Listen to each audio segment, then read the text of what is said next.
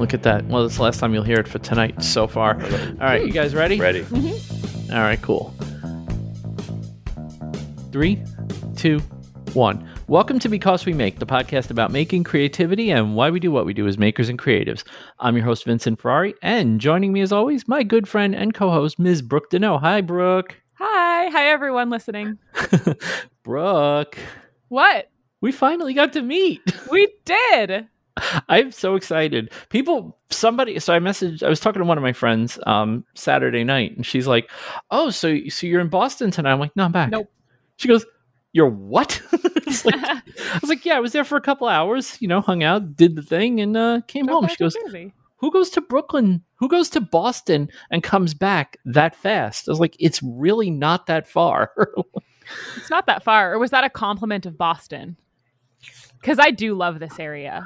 Oh, I I gotta say, I gotta say that just I have I had no idea what to expect, mm-hmm. and as I was driving through Waltham, I have to say I was like, wow, this is really cute. Like, there's You- some like you could tell there's some history in that area. oh, there's, a lot of there's a ton of history in the area. It's pronounced Waltham as well.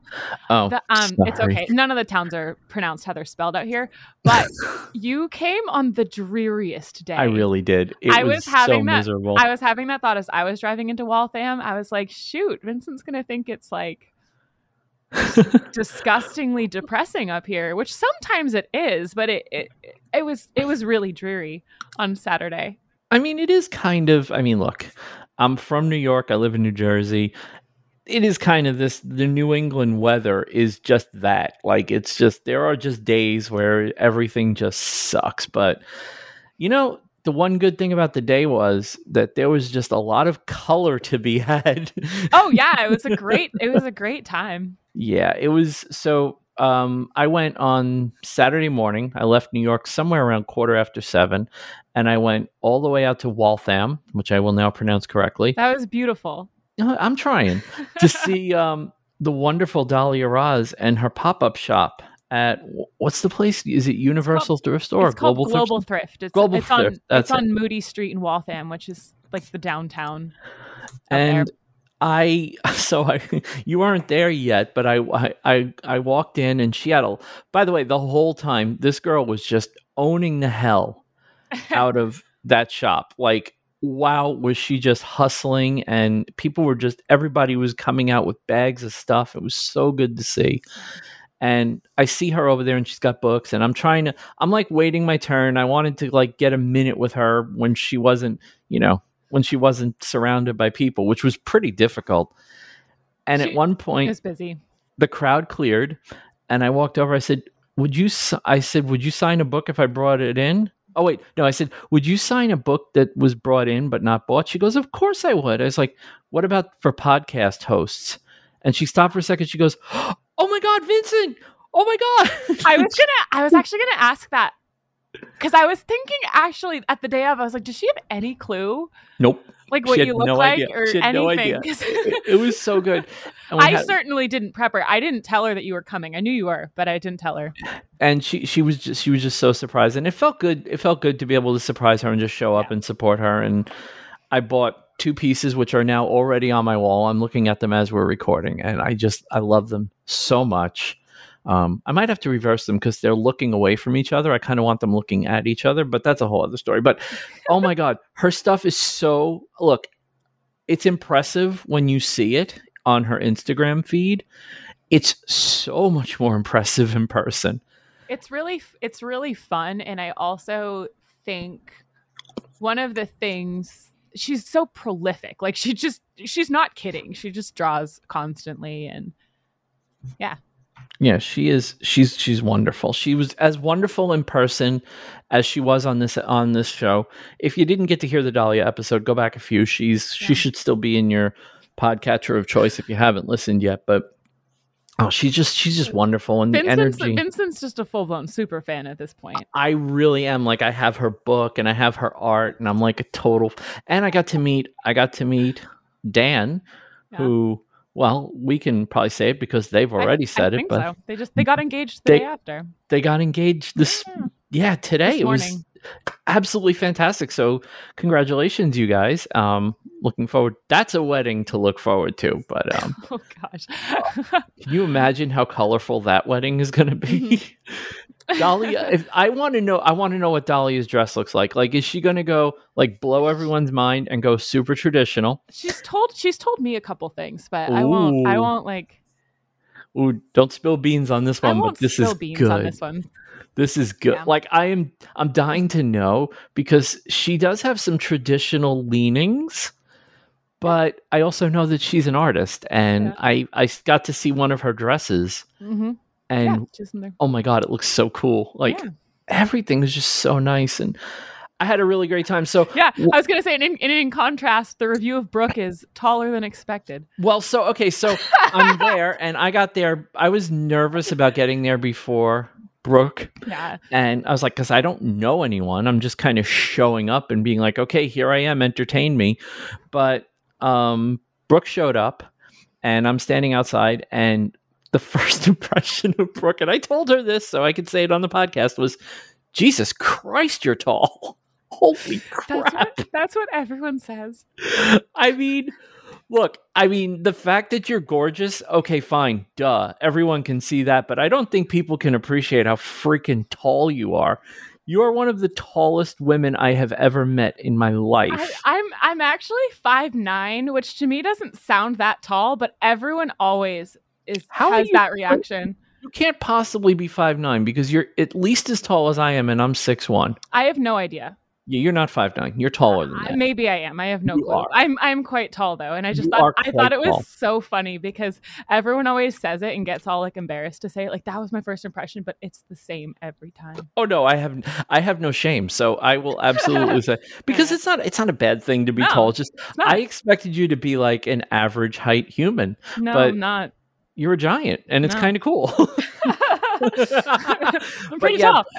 Um, just so you know, the the um, intensity of a Brooke hug is exactly what you would expect it to be. Oh, Um, it was awesome, and it was just so nice to actually get to meet you. I feel like knowing you forever and like actually meeting you face to face and chatting with you, and it was just awesome. It was awesome. So yeah, it's It- super cool. this has been as far as as far as weeks go. This has been a week of me getting to meet people, Yes, which is crazy. which Because- leads us. This is the first podcast ever that I've ever done where I have a guest and a co host, both of whom I have met personally, in person, in the flesh, and hugged, which is important because you have to hug people. That's how you, as our guest told us the other day, that's how you find out if someone's a good person, if you hug them and they hug well. um, our guest this week is the one and only Jacob Anguiano, formerly of Native Sun Wood Art, but now of Maker Cuisine. What's going on, Jacob? hey, Jacob. Hey, what's up, guys? Dude, you were in my neck, like literally my neck of the woods, like five minutes from my house Monday morning. We had breakfast. I got to meet your beautiful fiance, and it was so much fun hanging out with you. I wish I didn't have to work Monday because I would have totally hung out with you guys for like the rest of the day. I know. I wish so too. It was a lot of fun. You know, just go to like a old school Jersey diner and just get hmm you know, pancakes and breakfast and eggs and bacon. We were just you know shooting the shit about everything. We were talking about the wedding and your wedding and ours, and like we were talking Mhm. about cars and. You know, Celebrity weather, chefs. celebrity chefs, everything. We literally got to talk about everything. Though the the matter of Brooke's height didn't come up, unfortunately. But uh, Well, because Vincent didn't know about it. At didn't know. But like, so Brooke, I hear you're really tall. I'm, I'm, I'm really, I'm five nine. if you say so.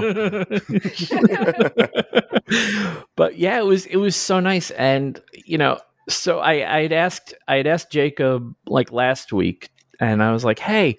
Um, what are you doing Monday night? You want to come on the podcast? And he goes, I'm gonna actually be in New Jersey. I'm like, wait, what? You're gonna be yeah. wait, you're gonna be here? Like where? so he told me where he's gonna be, and I'm like, well, okay, that's not too far. So we tried to make plans. I was like, wait a minute, why don't we meet?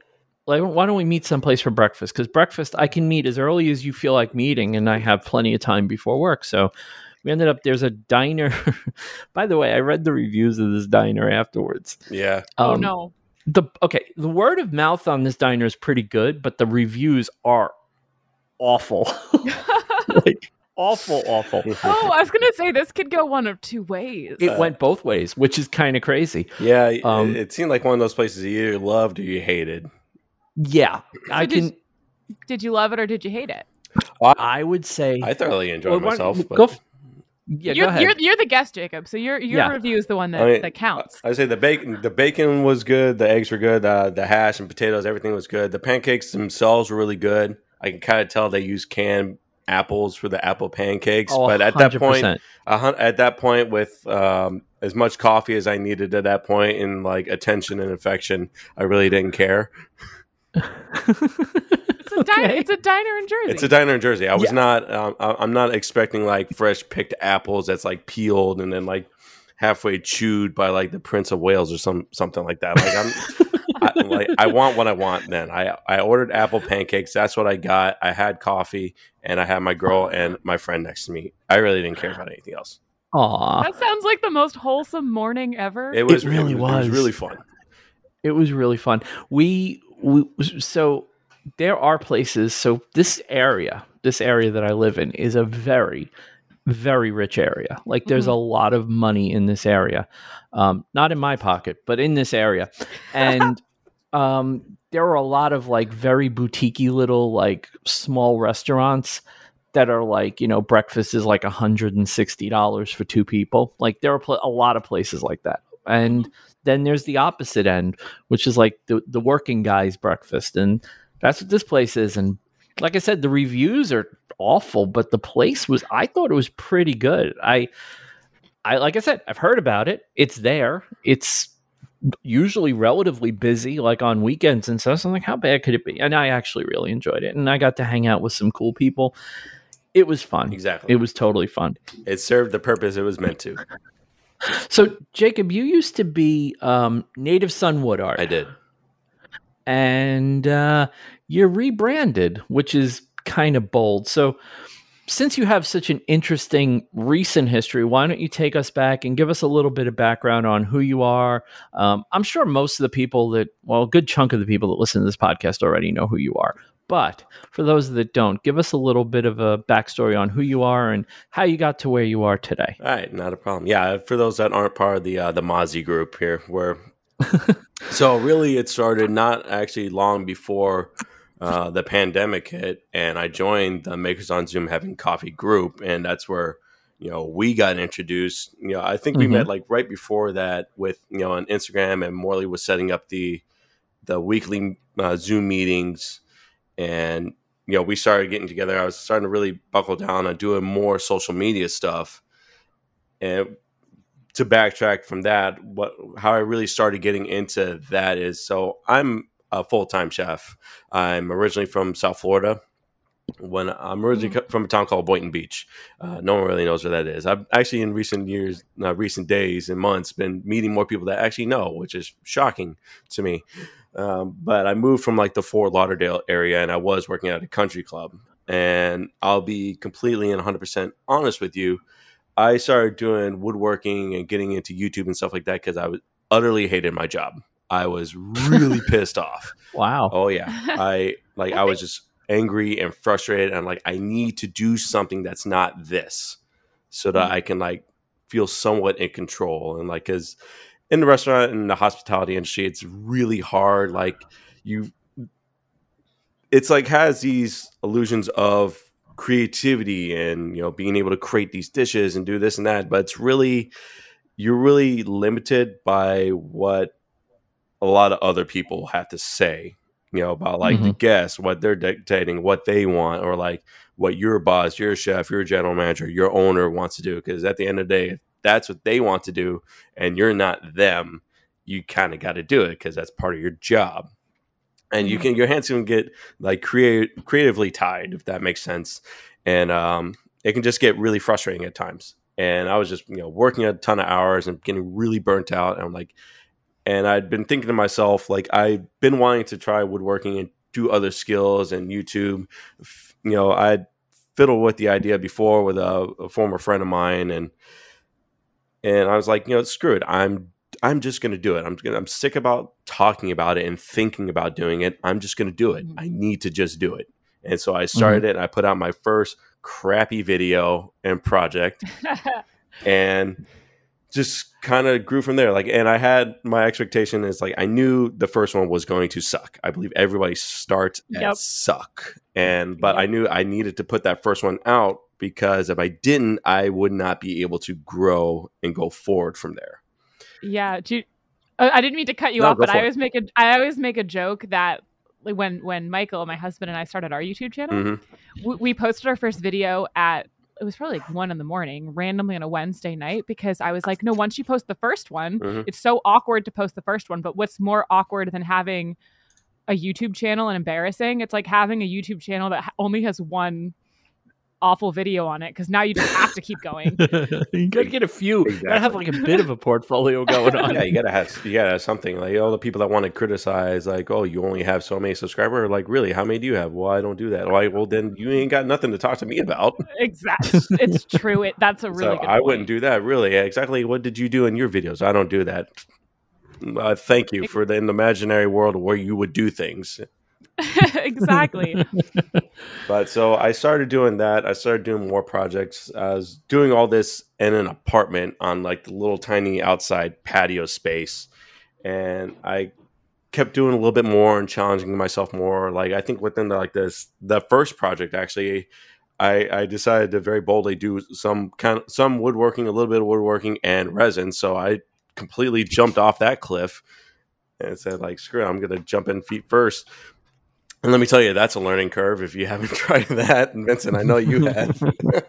Yep. and, and Brooke, I've seen uh, your Yeah. videos when you've been doing uh, some resin too. Yeah, resin, resin, it's resin. fun. The first couple attempts is always horrible Oh yeah. and expensive. Exactly. Why did Uh-huh. why did that plastic cup shrink so much? That's my It- favorite. Oh, it's when that happens. bonkers. It's bonkers how even when you even when you know you talk to anyone that does resin on a regular basis, you know it's not predictable even after you've done it a lot. Like it's still you still you know clench a little bit every time you pour something because you never really know how resin's gonna resin's gonna do what resin's gonna do. You just got to hope it wants to do what you want it to yep. do. You basically you pour it and like with the best of intentions, you're like, well, it's in God's hands now. so I started doing that and you know challenging myself, doing more projects and uh, doing more videos, and just I was just like head first into like all sorts of videos and like how do I do more and like Vincent, as you know, like I don't shoot with like a regular camera or DSLR. I shoot with all with my phone Mhm. and like only in the past couple of videos like with the guacamole video that i just put out is where i actually brought in a camera guy a neighbor of mine actually in the building that i live has all that set up and stuff and he does that. So like he wants the exposure he wants to practice and i need the hand and i need the extra extra support. So i'm like hey let's let's do it. Let's hook it up. So I was doing all with my phone, and I loved the challenge of you know pushing my phone to that extreme and what I could do. So I'm starting to buy like you know plug-in lavalier mic, you know a phone stand, and all these things, and starting to hit my stride and you know get back into like you know working and all that. I'm still working at this point, still kind of mad, but like now I have a creative outlet. I'm starting to go into the right direction because I was at that Mhm. point I was like 10 years into the business and I was really just kind of over everything and the environment and then the pandemic hit and Yep. restaurant industry went bye bye for a long time and so I was just kind of like clueless what to do about that everyone was just kind of waiting like had no idea what to do. But there was this other side of me and what I was doing that had a lot to do and that was uniquely equipped to handle such situation uh, physically and mentally.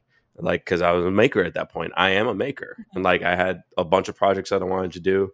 I could do more videos and get more done with that. And like like a lot of other people i saw a spike in video views and everything like that. I'm like all right i need to capitalize on this and then i Mhm. decided to um, move to louisiana so keeping it keeping it nice You and just- simple. Nice and simple. You yeah. just de- so so you just decided to, or was there? there was another factor involved, um, i.e., my fiance. So Okay, who, who was my girlfriend at that time, and we had just we'd been living together for a while, uh, like five years at that point, and we were just both over Florida.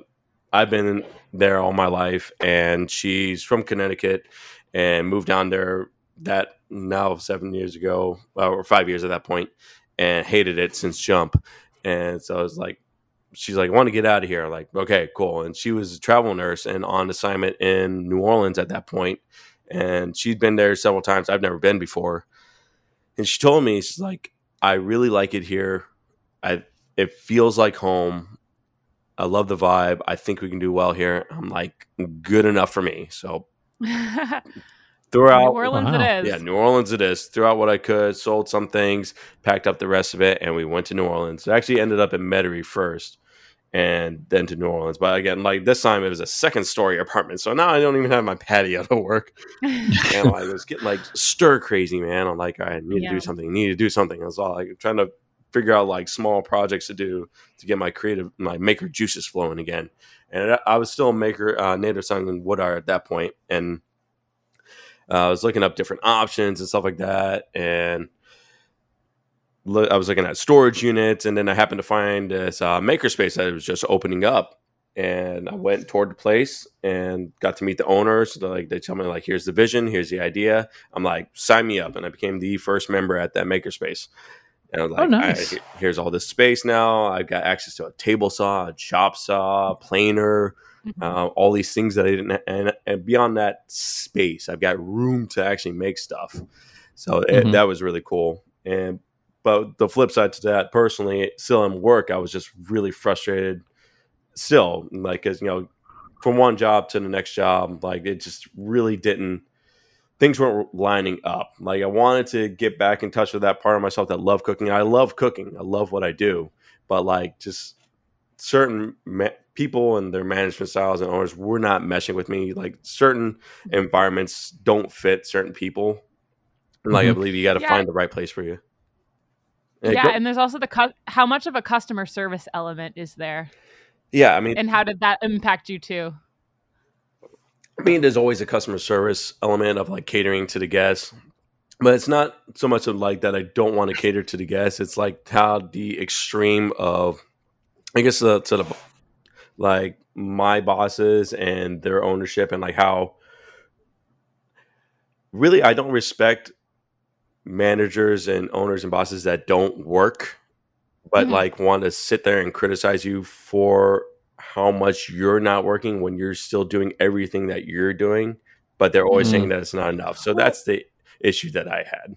Yeah, no, I totally get it. We have family members that work in in restaurants and stuff, and it's a really physical job. It's very it's it's exhausting, and yeah, so. yeah it can be it's very it's very demanding it's hard like it's long hours it's hard work it's physical. You're on your feet. you're on your feet you got to take care of your feet in this industry or man I Mhm. t- like you will have problems i have problems trust me i'm so horrible at taking care of my feet um, but like i got i was still at that point i was like at a breaking point with that and i happened to call a friend of mine who you might know he happens to run a podcast and I called Vincent and I was like, look, man, I am like on the rails here. I am so frustrated. I need to do something. I need to f- find a method, like some kind of path that leads me out of this. Like, I can't keep Mhm. doing what I'm doing. And we sat down, we talked for like, what was it, like a good hour and a half. I yeah, it was pretty close. It was pretty close to two hours. What's really funny is I was in the I was in the middle of a project. I had the table saw running, had the circular saw running, had all this stuff going, and I'm like, you know what? I'm kind of done with all the big messy stuff. While we're talking, I'm gonna clean. And my shop, when we were done with that phone call, was the cleanest it has ever, ever been. So the, while we're talking, I like to clean while I'm on the phone having a long chat mm-hmm. because it's a good time to organize and whatever For sure. And uh, we're having this conversation and i remember thinking when i was done i was like wow i need to have long phone calls like that more often because my shop is immaculate right now I'll, I'll make sure to schedule in regular breakdowns for you there, there Vincent. I'm glad I could help. depending on it. So Yes. funny. So everyone, Yes. Like, if you were having a mental breakdown or an issue in your life, call Vincent Ferrari. call me at- so i can clean He needs you. You can you can you can channel it into something positive. Oh man, we need to make that a poster. Vincent needs you. we we had a really we had a really good chat and you know i mean you came you kind of we kind of fused multiple ideas Yeah, into this really cool idea. And I was by the time we were done with that conversation, I really felt like at some point we were going to see the new and improved like exploding out of the box Jacob. For sure. and things kind of sat for a little bit. You you were you were in the midst of doing a lot of stuff. You were adapting. You ended up the job you had at the time we had that conversation. Mhm. You ended up finding a better job at a different place, so that was good. Yep. And you ended up finally, I, I what two weeks ago, Mhm. you finally like really did the rebrand. Like you did did the rebrand, even though your your banner on YouTube still is the old one. Just so you know. Oh, the banner. I Um, thought I updated that. All right, I'll have to. Yeah, Thanks for letting me know. Um, but yeah, you did. So out of the box, he comes up.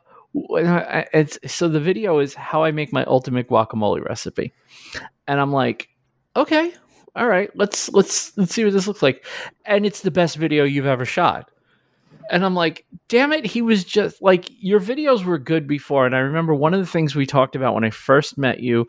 Um, you know, we watched I watched your early videos, obviously, and I watched you evolve. And I remember at one point on the Zoom chat, I remember saying to you, I said, I don't know what you did, but it's like you went to film school over the last week because all of a sudden your videos have just gotten really tight, well edited, they look great and I thought like, okay, this is like Jacob has peaked. His videos are good. Everything's going to be fine. You come out with this guacamole video, and I'm like, all right, how good could this possibly be? I'll watch it because it's you. I don't really care what it's about. I watch some people. I'll just watch whatever they put out, and I watched this video. I'm like, holy crap! Like you, you were, oh my god, dude. I, I don't want to gush too much because I don't want to. I'm not trying to kiss your ass, but you were I mean, you I were mean, feel enga- free to. Fair enough. I'll kiss your ass. then. You were engaging. It looked amazing. You were you were animated, not overly animated. You weren't like a cliche. You were just you were there sharing a passion for something you love to make, something you were good at making, showing off skills. And I was like, "Oh my god, like I you know, not for nothing. I know you're going to I know the the long-term plan for Maker Cuisine and I understand it." Mhm. But holy crap, if you just did cooking videos like this for the rest of your channel, yeah, it's going to probably some of the woodworking people are going to get upset and you might they might bail on you, Mhm. but you're Yeah. going to pick up a lot of cooking people because you do you did a really bang up job on the first video on your channel. Thank you. Like really bang up. Thank you very much. I appreciate that. And yeah, let And- me tell you, having like that extra person in hand there and like camera Mhm. to talk to is a game changer. Game changer, The- if I could find words. The movement of the camera around what you were cooking, Mhm. it just it was much more dynamic than you know because i know you know you film alone i film alone too so you know the camera it's a lot of static shots unless i'm doing handheld stuff where i'm pointing it at myself or whatever Exactly. but you having a camera guy made a huge difference. And you know i gotta say what also made a big difference and people underestimate this but it's the staging and the set like you had this gorgeous cutting board that like it's just stunning like beautiful incredible craftsmanship sitting there and you kept showing it over and over again and i'm sure a lot of people are wondering where you got that beautiful amazing tremendous cutting board from. Mhm. But um no, i'm i'm kidding of course but yeah, I mean, He's not. was- he's not kidding. not- Who are we kidding? He's not kidding at all. I mean, it's funny enough. I happened to. Uh, I, I did a trade for that one. I traded like uh, dollars for that cutting board. no, I, I, Good. I got I got the cutting board from you, Vincent. Obviously, oh Oh, it was the Nola cutting board, the Mardi Gras board. yeah it was one of the first resin in in um, Inlay? inset cutting boards that i ever did it was like the second one i ever did yeah. so you have a piece of my maker history it was the first one that came out exactly the way i wanted it to i will say that much And, and you know, that's a big milestone. and you know, yeah it really is. yeah. is Speaking of, it, it's a big cutting board too, and that's what I wanted. You know, and like I remember, and I apologize so much that I that I gave you those dimensions because it seemed like it was such a pain in the ass for you. it was you a huge finally pain had to in go the ass to Al and have have um Hannibal cut it down and like like damn. Listen, I'll tell I'll tell you this much. I'll tell you this much. I love Al to death. Al knows I love him to death. He's one of my closest friends. I by some miracle, you know, you find people in your life and you don't know how they get into your life. You just you're just lucky to have them. And al is one of those people for me like out of nowhere i have this really close friend who's just incredibly generous with his time and his energy. Hmm and he always tells me hey when you have something your tools can't handle just bring it up here and we'll deal with it. And I, I called him. I was like listen i need your help on this. I can't do anything with this board and i don't have enough material to remake it if i screw it up. And he goes bring it up. We'll figure it out. And he brought it up and we that board came back flat It, it did indeed, and I'm Yeah. very thankful for it. yeah So I think that's I think that's the thing with this. You know, I, I the the maker community. I almost feel like is becoming a bit of a cliche. I don't want to get too far into my thoughts on that because it'll piss some people off. Mhm. But I I do feel like I do feel like when you start meeting people and making actual friendships, Mhm. It really does change what you see the community as.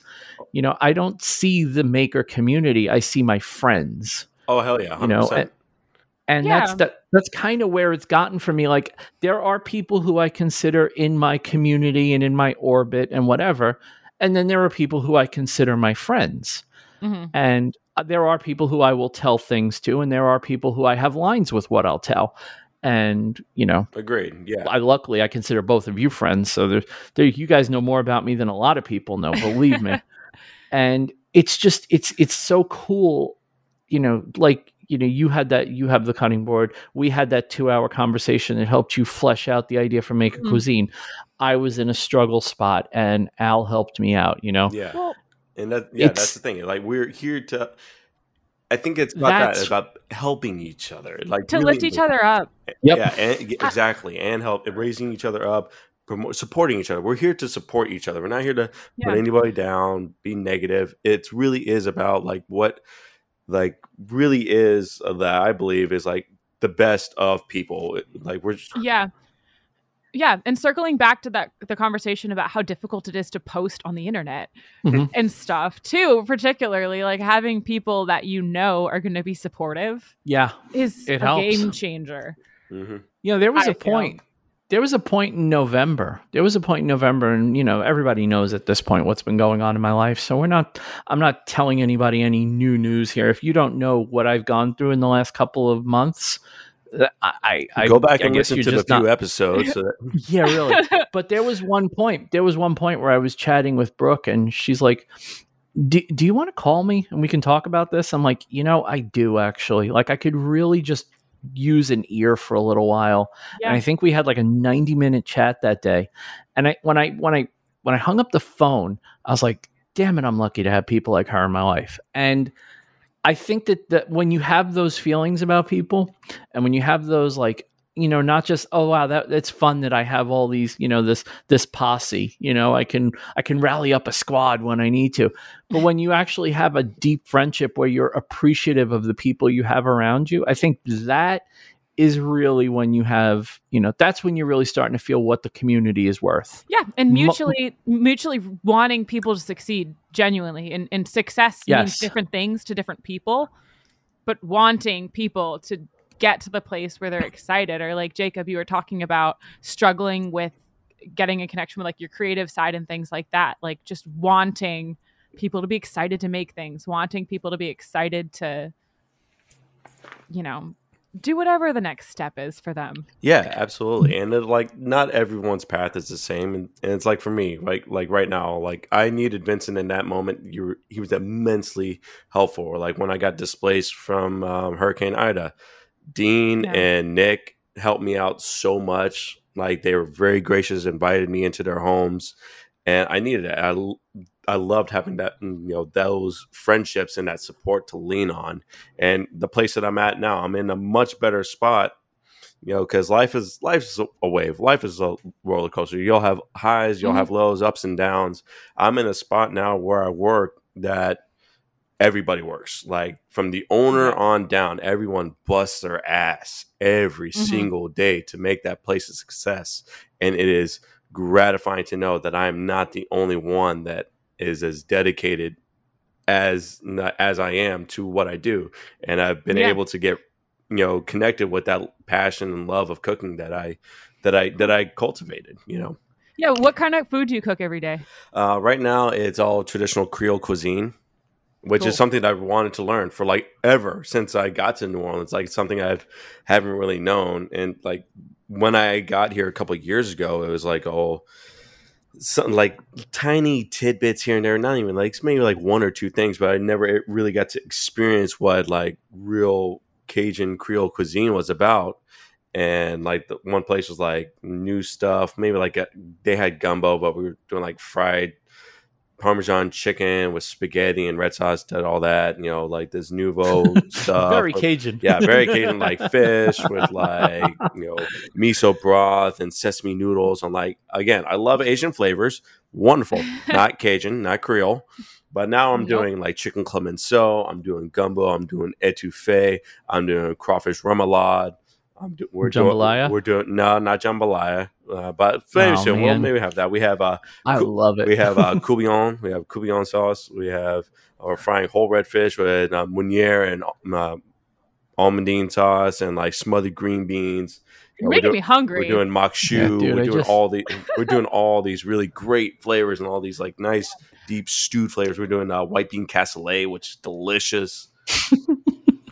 dude i love i love when you when you get talking about food you could almost feel how much you light up when you talk about food you get I get you, amped. get, you like wood i've known you a long enough time to know you like woodwork Mhm. but dude you love food I love what I do, man.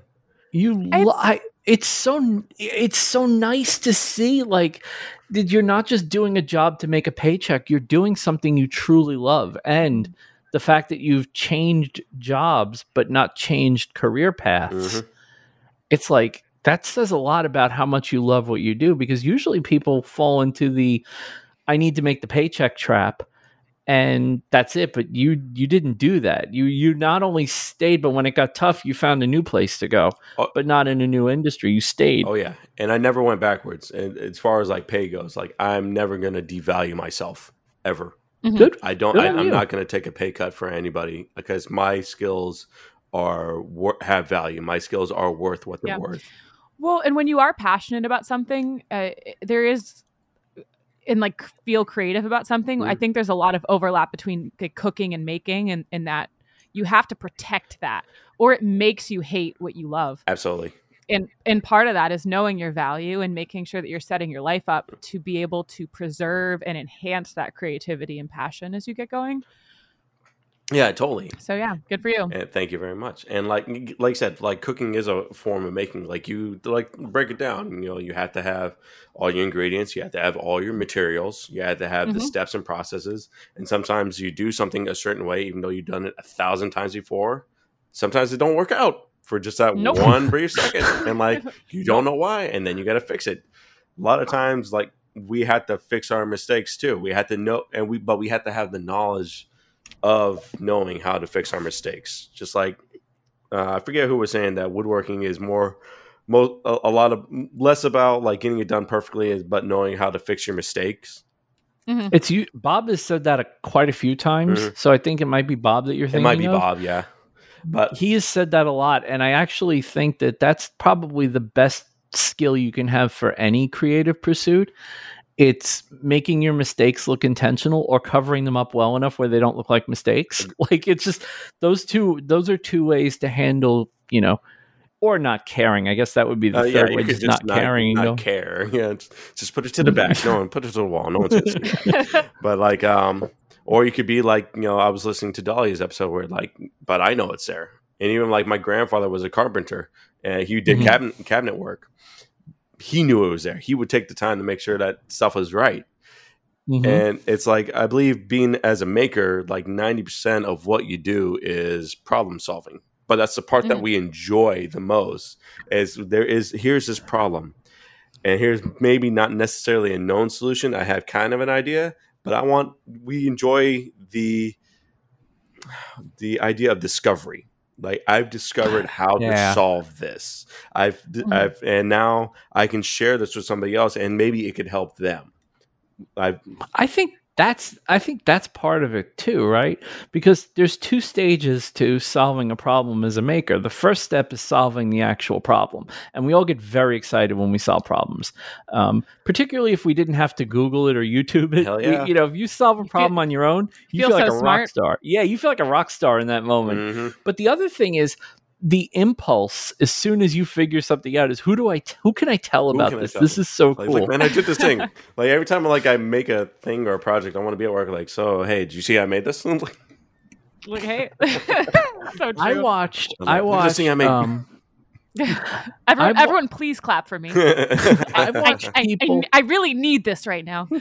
I, I did a I did a short video on my Instagram.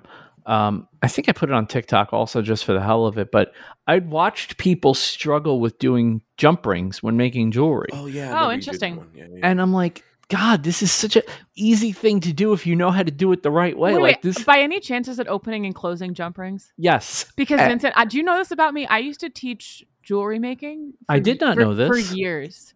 Oh wow. Yeah, Yeah, so nobody, everybody I know struggles with jump rings, and what I see them do is they grab the part where it meets and they And pull they them pull it. apart. it's like cringeworthy. Well, I just want to take. I was like, well, you could throw that jump ring away; it's now useless.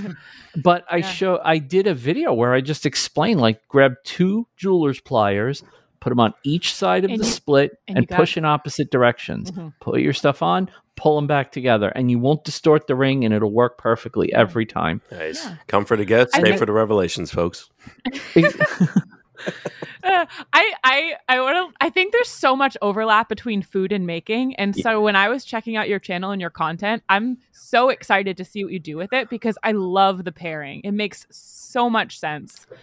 Um, do you have any projects or videos down the road that you want to talk about, like what you're planning on doing? Oh man, yeah, I do. I have a lot of them. Like like I said that night that I talked with Vincent, we wrote down a bunch of ideas, and since then I've been writing down a bunch like as they come to my mind, and they Mm-hmm. are almost like never ending. It's almost a pain.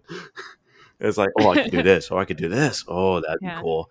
But like, um, I actually just finished shooting another food video today, actually, uh, where I did sweet and spicy beer pickles, and I don't have a problem saying that Oh. on here because you're gonna find out about it eventually. So Okay, just gonna build up hype.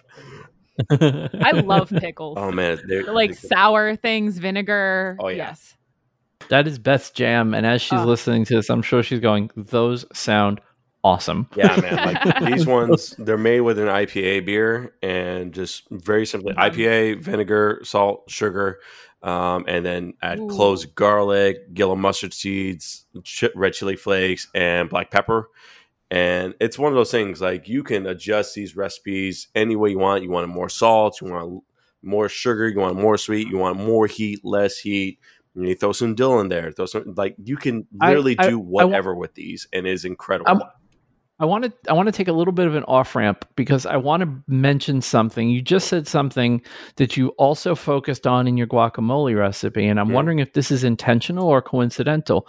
Where in the guacamole video you talked about you know make it however you want because I noticed you put cilantro, that evil weed, in your guacamole, and says Vincent. frankly, No, no, no. Frank- Cilantro is the best food ever. no, I stop love- it. No, it's I not. love No, cilantro. I I, will. cilantro. I could, I will. I, could just eat gnaw on cilantro. No, this is a this is a hill I will die on. Cilantro is trash. So, Brooke, if you want to start a podcast with me, it's cool.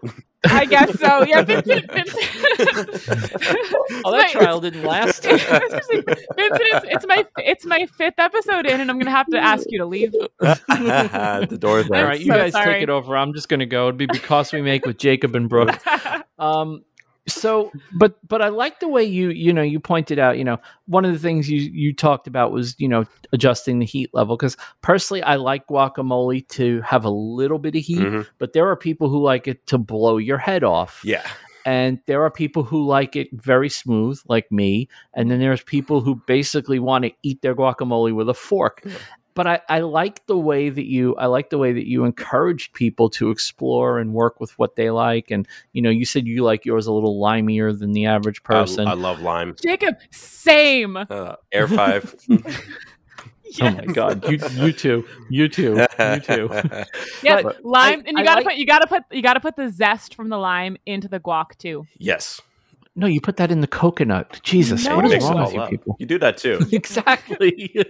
Yeah. So, but do you do you, are you coming up with recipes that are intentionally more open ended, or do you have some more like specific recipes coming? Like, I'm just wondering if this is going to be the direction you go, where it's like this is the technique and the basics and the framework for making this dish, make it the way you want, or are you going to? Is is it just a coincidence that the first two are like that? I mean, it's not. I wouldn't say it's like consciously like that. I just feel like a lot of the cooking that I do that I truly enjoy is very simplistic like that and can be Mhm. open ended and or open to customization, I should say. Like That's they, a good way to are put they're it, very like they're base recipes, like so that you can Mhm. add and Yeah. subtract. And really, a lot of cooking starts with base, you know, base ingredients or base cooking methods, and then you just expand on those. And It's like the sauces, right? Was it there's seven sauces, There's, the seven sacred uh, sauces, four mother sauces. four mother Tell- sauces. That's what- it. what I are they? Get it right. uh, bechamel, velouté. Uh, damn, bechamel, velouté. Oh no, Uh, Espagnole I was, and Okay. red sauce. this this was a I was gonna softball. I was going to have to apologize for my question. Uh, uh, uh, and like, and, and and actually, it's it, it's fine because a lot consider hollandaise as a mother sauce because you can't turn that into béarnaise sauce and a couple other variations that escape me right at the moment. So there's Yeah. five five mother sauces.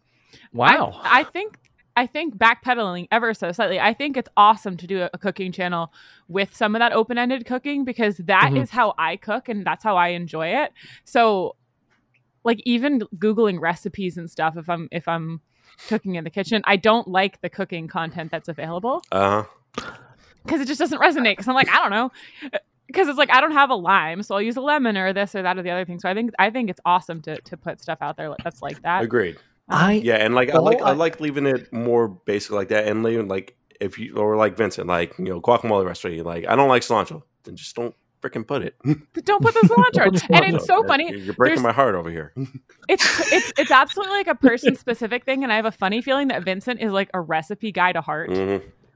for some Um, reason. I mean, maybe maybe maybe I'm maybe I'm calling you out in in in uh, Well, I think it, unnecessarily. I think if, I think if you're I- a I maker, will you like to try different things. You maybe like to try like it the original way, and then like you say, all right, now it's going to be my way. And like everyone, everyone has different tastes, and I like No, to like I like to acknowledge Jacob, that. you just nailed exactly the way I cook. So I have a rule. I have a rule, and this is the rule in the kitchen for me. And Beth will confirm this. Anyone wants to check with her, she will confirm this. okay. When I cook anything in the kitchen, I always have the the rule is if you're making something from a recipe, you make it exactly like the recipe the Mhm. first time. No. Try, try the original way first, The- and right. then Be, then you know what needs to be adjusted and you make all the changes the next time you make it.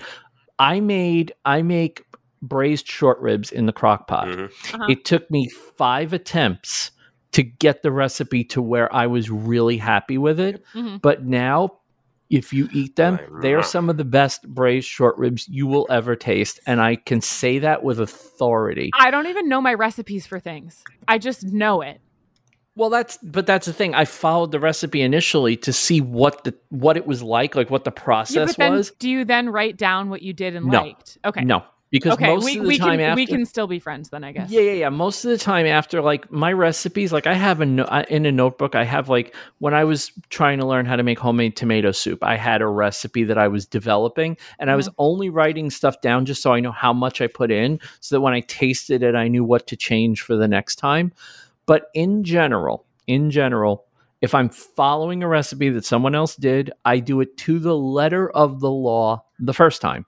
And I think probably by the third time I have it the way I like it. The second time is that I'm going to get closer to where I want this to be in the second Mhm. in the second attempt. But I really want to know what the person who wrote the recipe is trying to make. yeah, because That's why I like making it the right the the quote right way the first time Quote, because I think Yeah. yeah. It's like when you get But- food from a restaurant, you never put salt on it before you taste it. I mean, if you do, you're a weirdo. I'm sorry. I will not I will You know, not concede that point.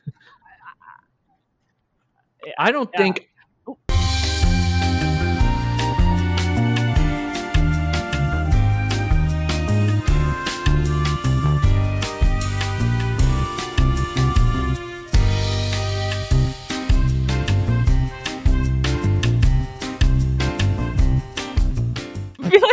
Jacob fell off a cliff. Sorry, everyone. right? We're, Uh. we're like at like 47 minutes, and all of a sudden, all hell breaks loose. We're talking about we're talking about the passion of not touching the food before you taste it, and Jacob dies. oh man yeah but do you want to see like I, I i'm like so impassioned about this no recipe thing because one time and, and sarah and i joke about this to this day like sarah if something calls for cinnamon sugar she needs to like look up a recipe for cinnamon sugar. And i'm like sarah. Oh wow! i'm like you put it in a bowl and you just mix it. And like she's like no but it needs to be the right ratio. Like what if i do the wrong ratio? And i'm like we just have such opposite brains my friend. Well, it's I am very much I don't like to touch like I don't like I don't like the idea of salt and pepper on on like salt and pepper shakers on No. like a restaurant table. no I want to know I almost feel like it's disrespectful to the chef It to but season also your I, food. I have a very high tolerance for disgusting tasting things. So like I Mm-hmm. just don't care that much if the chef makes cruddy food. Like I want to taste how the chef makes their food. exactly. You know, Exactly. If, it's I have shit, to then okay. I don't I don't mind if something's not exactly the way I want. I want to know what what their vision is. It's What's your I- vision? I think the more I think Honestly, the more, honestly, I'm like picturing like both of us eating at Applebee's and having this conversation. I'm not sure what they're trying to convey with this quesadilla. Like it's just not it's not as it's not as lively as I would have hoped. The, ca- the quesadilla is taking us on a journey. I don't know. I, I just I just don't know where to where yet. it's taking us on a journey. A little quesadilla car and everyone's on board. Oh man. Yeah, It's I I do This is just the setting in Applebee's somewhere in New Jersey. I know Jacob. I know Jacob is uh, is very much along those lines too. Because I remember him Mhm. talking. Him and I talked once about how frustrating it was, you know, to put a plate of food on the table, Mhm. watch someone just grab the salt shaker Oh, like God. reflexively and start I- sprinkling salt on it. Is this gonna get? Is this gonna get put live? oh yeah, yeah. I think we. I think At we will point? because yeah, okay, yeah. okay. I just I I I, um, I don't mm, I don't want to sound too too zesty. I feel like I feel like whenever people are picky eaters, not exclusively, but sometimes it's like one of those things that I'm like, huh, interesting. Oh, I was. I I, I have stories, Brooke. I don't want to like judge people because like some people legitimately are really picky eaters, and I get that there's a million reasons why I am. someone I, might be. So like I don't want to like hate on people, you know. I am a former picky eater. Oh come on, Vincent. I'm not even kidding. I was the worst kind of picky eater. Okay, let me just let me just put Okay, it to you okay, this way. okay, okay. okay. What was no? You go first. You go first. Okay, when when when Beth and I got married, I I'm going to give you a list of the things I did not eat when we got married. Oh my gosh. Okay, Ugh. and, and I just want you to hear some of these things because you're gonna be horrified. Okay. Okay, number one, steak. Okay. I did not eat steak. Would not eat steak. Could not eat steak. Sausage. Okay. Hot dogs. All the best food. Okay, Come you on. ready? Any vegetables? What? How are you I- alive? Exactly. Did you take? Did you take like vitamins, little Flintstone gummy or anything? oh no, I, this was I was like 25 and not eating vegetables. this isn't like when I was a kid. This is like what this is like 20 years ago. yeah, yeah. No, I got, I got that. I still, I still would recommend a Flintstone gummy. I'm just, I'm just concerned. Um what else? Uh oh my god, there's so many things. There's like um I still don't really eat fruit. Like I don't care for fruit. I love vegetables now. I eat vegetables like nobody's I business. have a question. I have a question. Yes. So, why do you, th- what do you think the root cause of not liking to try new foods is? Oh no, I am very much now. I will try anything. No, but like, I've- but like, in, with some self reflection, like, is it just like a control thing, or is it like an anxiety thing? it was an anxiety. It was Yeah, 'cause- completely an 'cause anxiety thing. I totally it makes sense to me, but I totally think that it is like so you just don't like enjoying life. when someone's like, mm, I don't eat that, it's like, yeah, but why though? Like what's the what's the worst that could possibly happen? It tastes bad. Like right. okay. Well, that's that's the thing, right? I was so so okay. I am or like really honestly, honestly, I'm not saying like food poisoning isn't horrible, but it's like worst case you throw up. Like well, and but the thing, right? realistically it's not gonna happen. So so one of my favorite foods now is sushi. Like I love sushi, but loving sushi is like six or seven years for me. Okay. Loving sushi is not like 20 years See, for me. I don't love sushi, but it's like it. weird, you know? Like I love it's it. fine. I love it. And that's that's the crazy thing. Like I have tried things. Beth was always the the less picky of the two of us. Huh. And I have tried things that she goes, I will not try that. I- like, I will literally eat anything. oh God, I've tried rabbit. I have love tried food and just trying things. I think also if I'm traveling in particular, it's such a great way to get a feel for a culture. So it's Yeah. like, do we eat termites here? Okay. We eat termites here.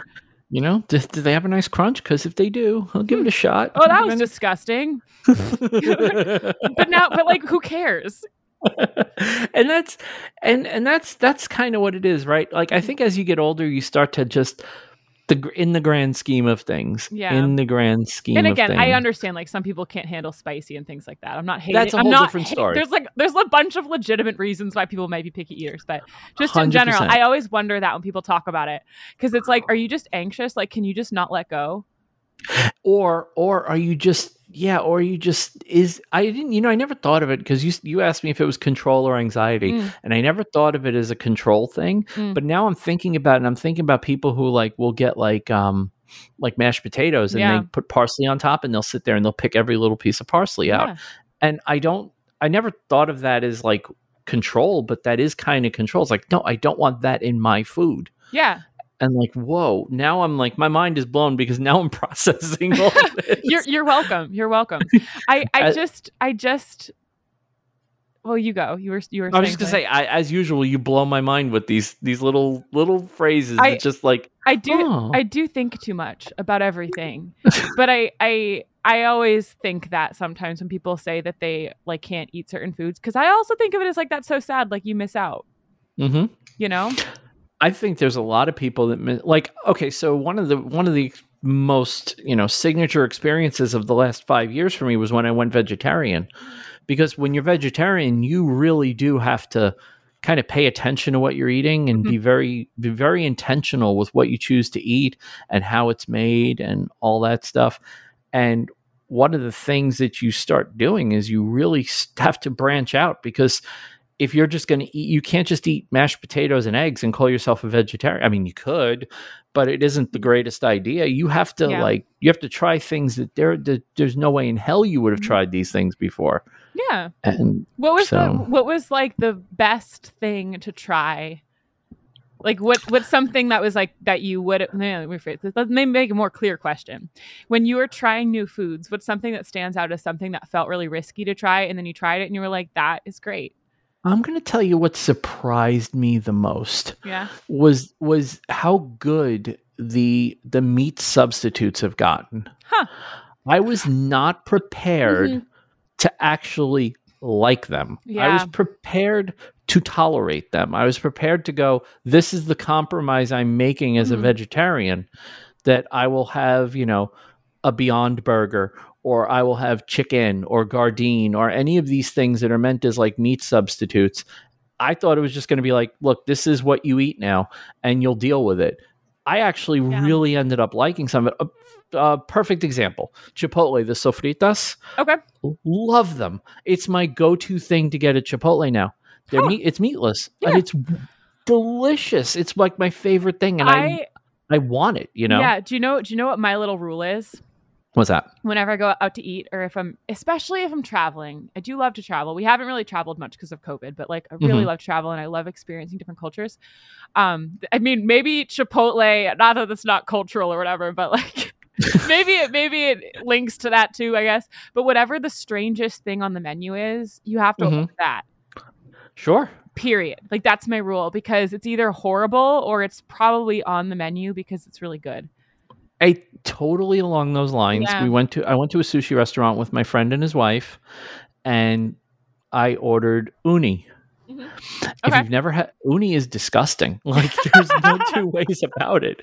But I tried it. Can't And say I I've ever tried it, but I I- would I'll try never- it. Is my point? Oh. I will never have it again. I am totally done with the idea of ever having it again. However, I'm really glad I had the experience of having it. Right. See, Like, there you ah, go. Oh, I because 'Cause to me it's a great story. yes. Like And I, I'd hate the idea that I would have been such a chicken blank that I wouldn't have actually tried that because Yeah. I wouldn't have that story to tell people. The funny story of what happened the first time I did it. it's there's so much to life that like centers around food in a way. Yeah. And that's just like it's meant to be enjoyed. It's like it's 100%. meant to it's not meant to be taken so seriously. So again, linking this back to the conversation of, of like being persnickety and measuring everything perfectly, in my mind, Mhm. it's like that's not the point of food. right. And like making in general, anything in life, really. It's like you're supposed to just experience it. And like if the tomatoes look a little juicier today than they were last time you made this tomato soup, like just be like, oh, they're juicy today. Let me try this. And that's just part of it. I think I think for me, there's a certain amount of I want to do this the quote technically right way. I have this mental thing where it's not mine until I've done it the right way. See, I told you it was about control. it it, it, it it's it well I I'm think not- when it I'm- comes to I'm just messing with you. I don't think you're wrong though. I think when it comes to recipes, I'm very much that way. Like I will look at a recipe and go, that is not going to work. And I'm Mhm. still going to make it that way Yeah. because I want to know, hey, am I wrong? Does this work? There's no such thing as right and wrong. Well, It just doesn't exist. there are certain things like I am a much better baker than I am at I'm much better at baking I than I am at cooking. baking. But see, maybe And- that's the kicker right there. I don't like baking much. And baking is much more exact. Like you You- can't you, screw you around with baking. You kind of have to be exact with baking. Yeah. That's true. You can't you can't just go this is going to work and wing it. You have to kind of Well, Like- you you can. you oh you totally can. You can do whatever you want in life. It's not doesn't make it a good idea. It just means you could do it. You can.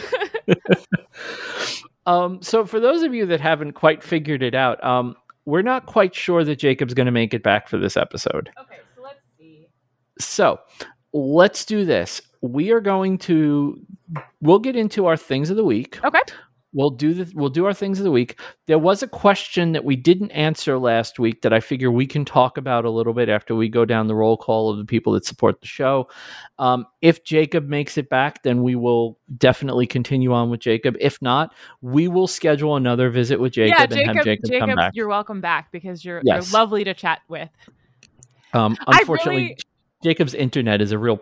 Mm. Jacob's Jacob's internet wanted to add a little bit of zest to tonight's food podcast. and it, it sprinkled it sprinkled lemon when all Jacob wanted was some lime. it put cilantro on it and just ruined everything. No, no, don't don't don't even, don't don't bring the cilantro into this. Um, oh, I will bring cilantro in every time. I'm one of those people. I think I have that. You know, you know how they say um, cilantro is the one food where there's like a genetic predisposition to Yeah. not liking it. I truly think I have the gene. Oh, I believe I- you, but it does taste like soap. So when people are like, "Oh, it's so soapy tasting," I'm like, "Yeah, that's why it's delicious." So at the same time, I'm not sure.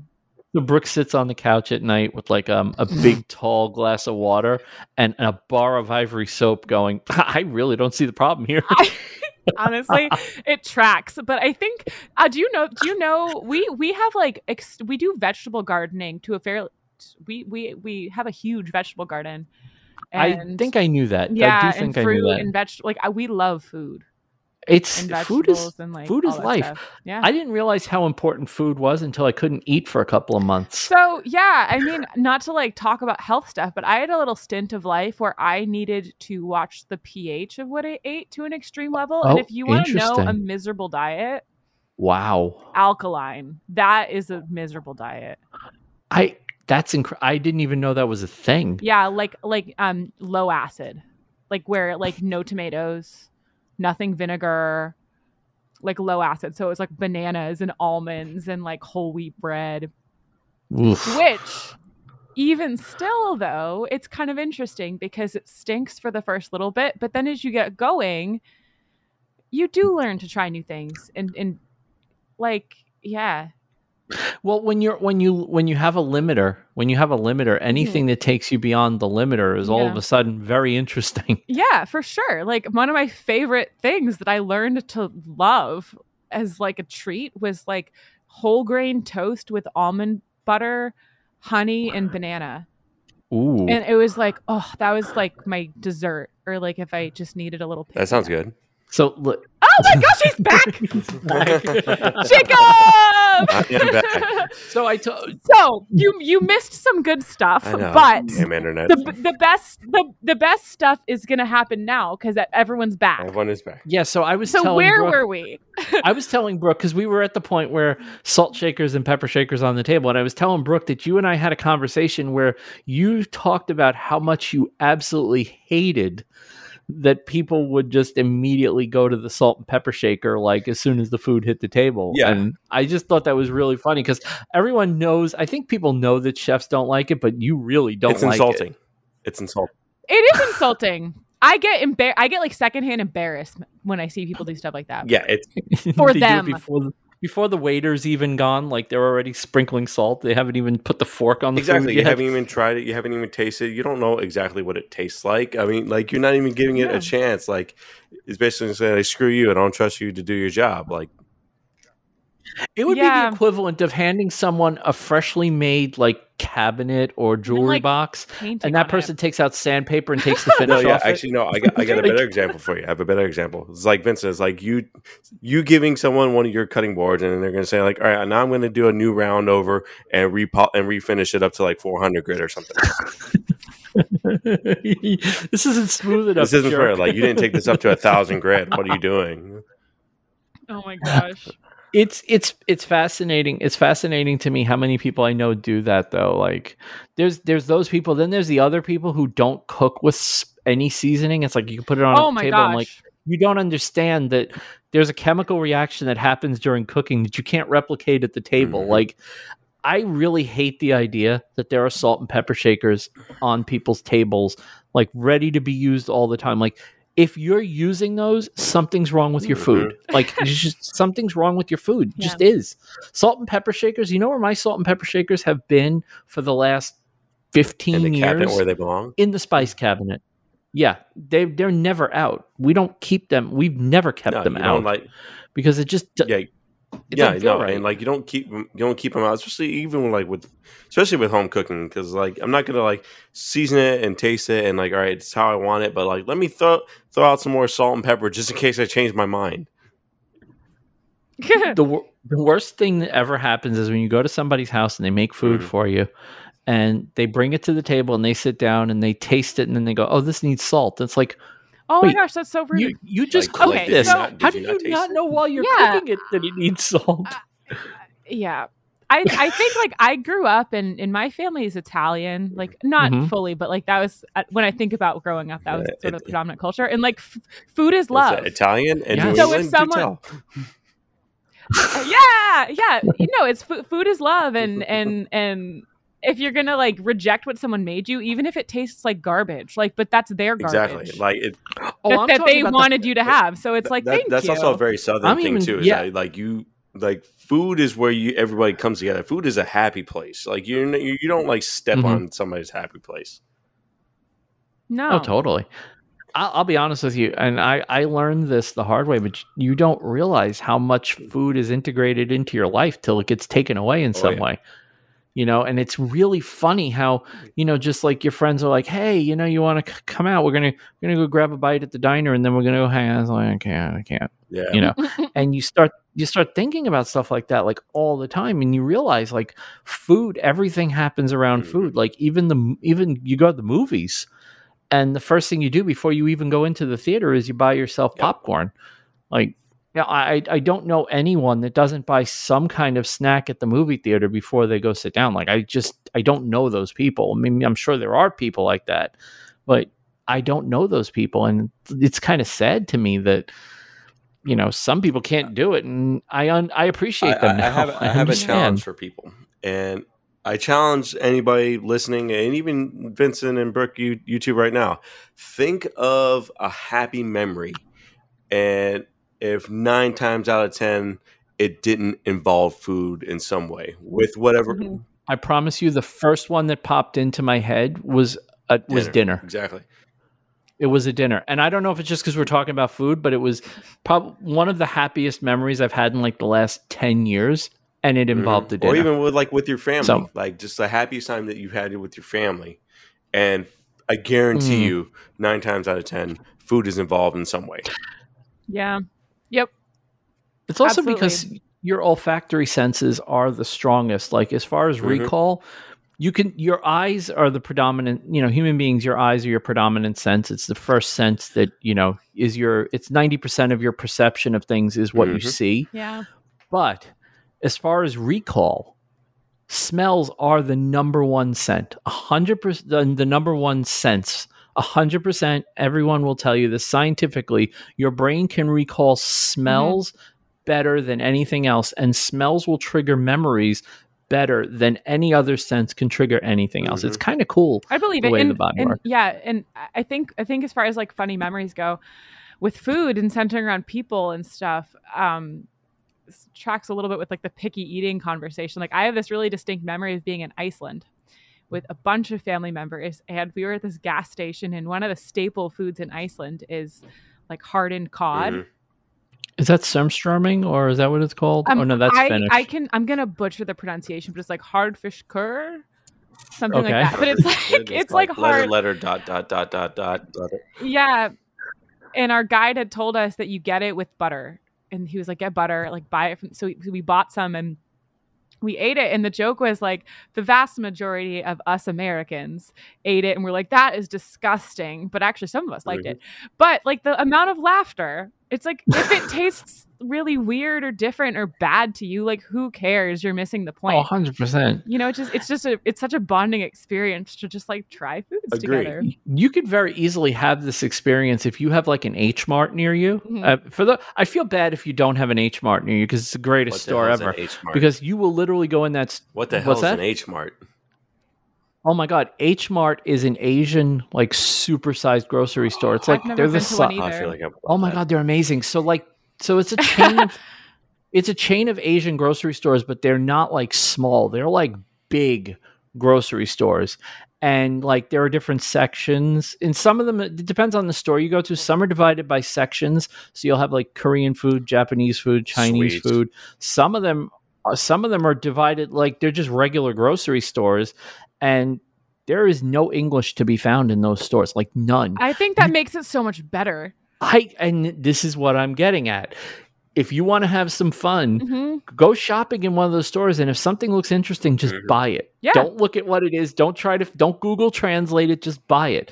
And I have a feeling you're going to be pretty impressed because it, it even just like Japanese food, Japanese people eat some crazy Oh, yeah, man. stuff, and it's awesome. like some of the snacks are just awesome. Some of them are terrible and weird and bizarre, but some of them, oh my god, some of it's just like this is incredible, and I don't even know what it is. It's like some weird symbol on the package with a happy face. I'm like, Right. okay, It's like I, whatever. I want to be happy. I'll eat Right? this. Exactly. Like cut that and Exactly. roll the dice.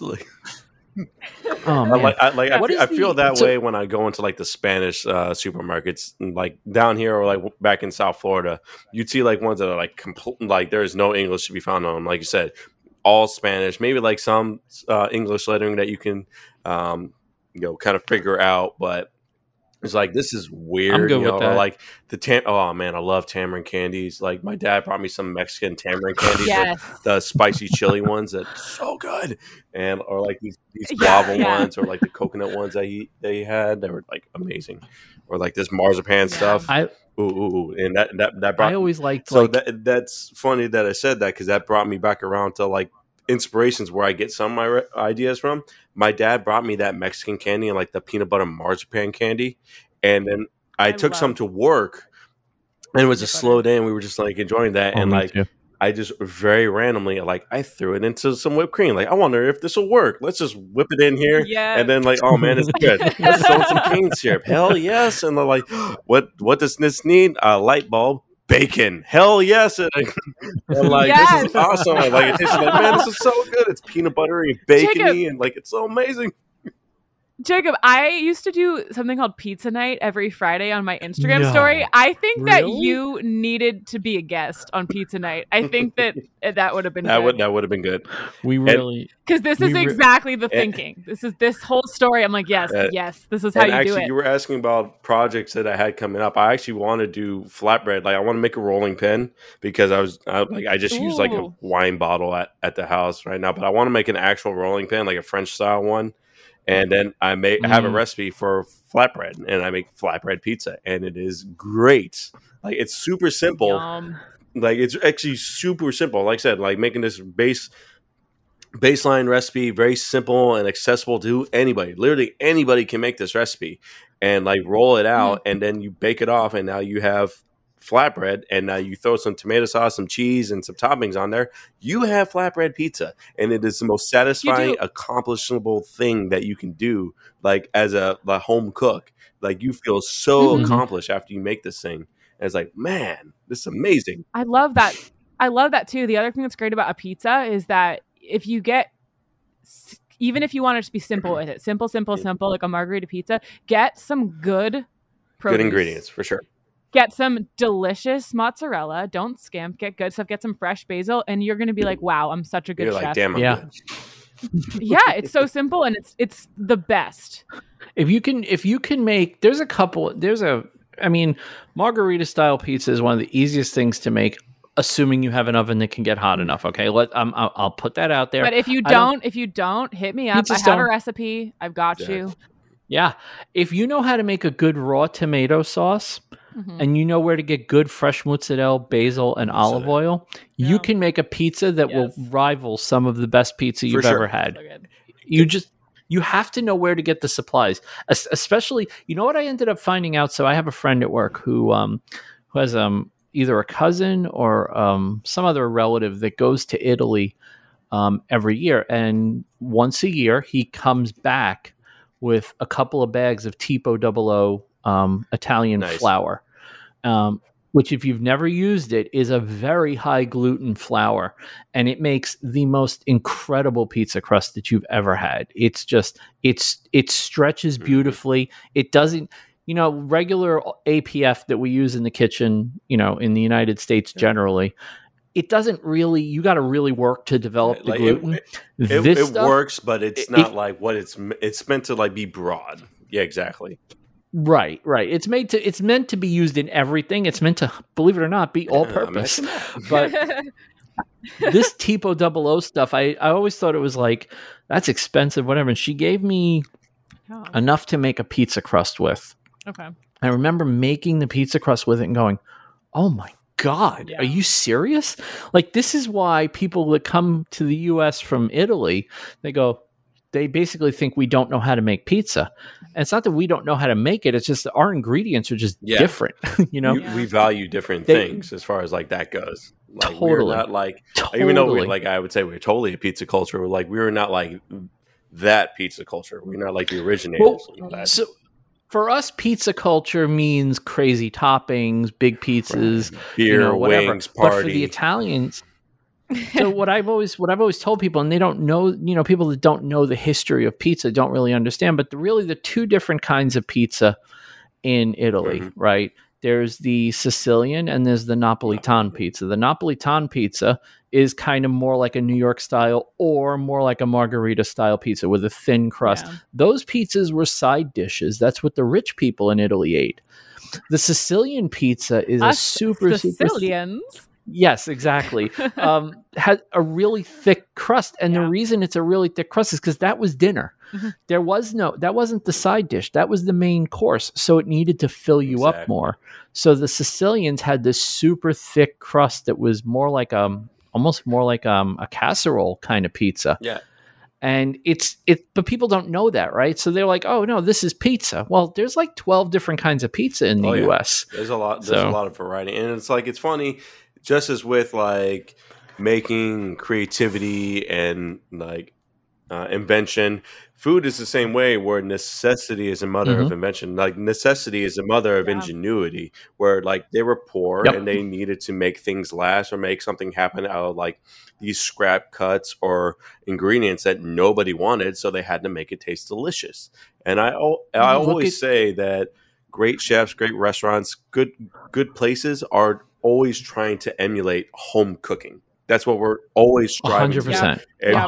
hundred percent. Maybe not always yep. just in the factor of the flavor and all that, but or like in, in the experience, but like in the flavor and like how it resonates, how it connects with your memories. Like we, if you can evoke a memory in somebody after they've tasted your food, you have won the battle. Mhm.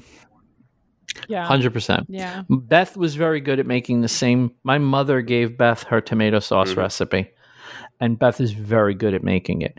And whenever I taste it, I taste my mom's sauce, and it's like it Oh, tastes exactly like it. And it's such a nice, it's such a nice thing. And I was actually telling one of my friends today, I'm like, the one thing that sucks is I have to relearn how to make my mother's sauce because I haven't made it in like 20 years. Like I haven't made my mother's sauce in ages.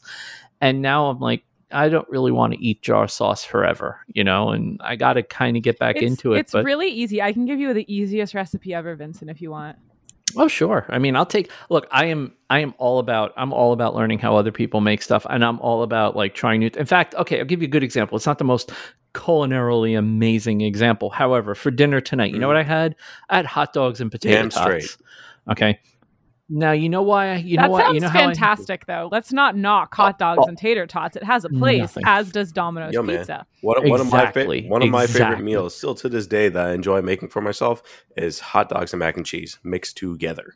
Who And- and doesn't? yeah, Really? I love Ooh, mixed together. That makes sense because it's salty and creamy. Yes. It, like, I, I agree. It's it, it's like one of those things. Again, it makes me happy from my childhood. I enjoy it.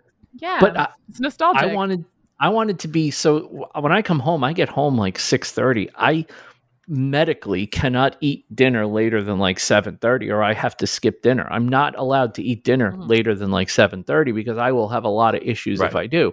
So I have to get home and like boom, I have to be making dinner as I literally walk in the door, start dinner. Change, then go f- work Mm. on dinner. So tonight I'm like, okay, I really want hot dogs, but I don't want to stand over the pan and like it's like, okay, how can I make them? I was like, well, I got an air fryer. Somebody's got to have made these in the air fryer. Let me tell you something. Hot dogs in the air fryer are the greatest thing ever because they come out perfectly. So here's how you do it. It's it's really great. You put your tater Mhm. tots into the air fryer for 6 minutes. After 6 minutes, you add two hot dogs. You close it up, you put the whole thing in for another 6 minutes. All this at 400 degrees. So now you're in a total of 12 minutes, but at the end of those 12 minutes, you have two hot dogs and a bunch of tater tots. And that's what I had for dinner tonight. And it was the best hot dogs I ever made. And it was no intervention. 12 minutes, I had dinner. Bam. It was amazing. This week on Maker's Cuisine, we're one of making the- tater tot hot dogs. yes, You I have. I have an important question for you, Jacob. Yes. What kind of mac and cheese? Ooh. Uh, I- I- personally, I like the um, shells and uh, Velveeta with that one. I think is better than the Kraft. Okay, I, I will have I will have the Kraft for sure. I like the Kraft too.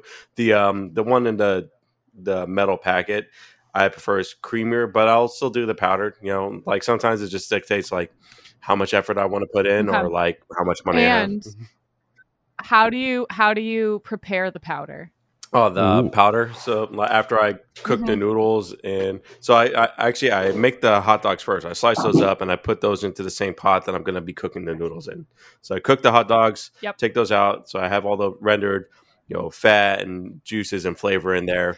Take that out. Genius. Add- that's so. That's add- so, you're, you're you're you're a chef. Okay. add in the makes noodles. add in the noodles, add in the water, a little bit of salt, um, so that that flavor can start like even if just for what the twelve minutes that it cooks, lightly infuse into the noodles. Strain that out. Add in my um, powdered cheese. I'll add in butter and milk if I have it, and black pepper. I like to add black black you- pepper to you- balance that out, you- and add in the hot dogs. Mix that all together. Mhm. Yes, Do you measure the butter and milk, or do you eyeball, eyeball it? it. I, I do good. not. I do not. Okay. Uh, I, I don't measure unless it's Cor- absolutely cor- called for. Even at work, like This is the correct Like, answer. even I know everyone just is dying for my approval on their cooking. uh, Yeah, right. making my happy now. hey, Brooke approves of the chef's way of making instant mac and cheese. This There is you go. awesome. So like even at work, like so with a lot of savory cooking, like you like sauces and stuff Mhm. like that, you have to measure out. But even like that, there's like usually like room for error or wiggle room where you can get it. Is it going to be there? There's you want it to be consistent, but for some recipes, there's like there's there's spot on accurate, and then they're like, yeah, this is still right. And like when we Mhm. pick it up in the pan, even when like I'm seasoning things, you know, like all right, maybe it needs a little bit more butter. Maybe I throw in a little bit more salt, a little more Creole seasoning, throw in like some green onion stuff like that. Taste it again, and then needs a little bit more black pepper. This, this, and that, and like we're constantly tasting things. It goes back to what we were saying before about tasting things and like making sure they're seasoned Yeah. properly before they go out to people, so that because we're actually doing our jobs and you don't need to actually do the work for us. Uh, I'm, s- I'm sorry, was I that a little too underhanded? No, that No, was that have was a- that was perfect. Let them tell tell the people. preach. Just tell I them. I have a friend who I have a friend who I adore. I adore her. I think I she's feel like there's a butt coming at the end of this sentence. but So you guys, I'm sure you guys, you don't live in New York, but I'm sure you know about Peter Luger, Peter Luger. right? The steakhouse. Okay, yeah, yeah, yeah, No. Peter yeah. Luger, the steakhouse. Okay, so it's like one of the most famous steakhouses in the United States, and at this at Peter Luger there was a chef. His, I forgot his last name, but his first name was Benjamin.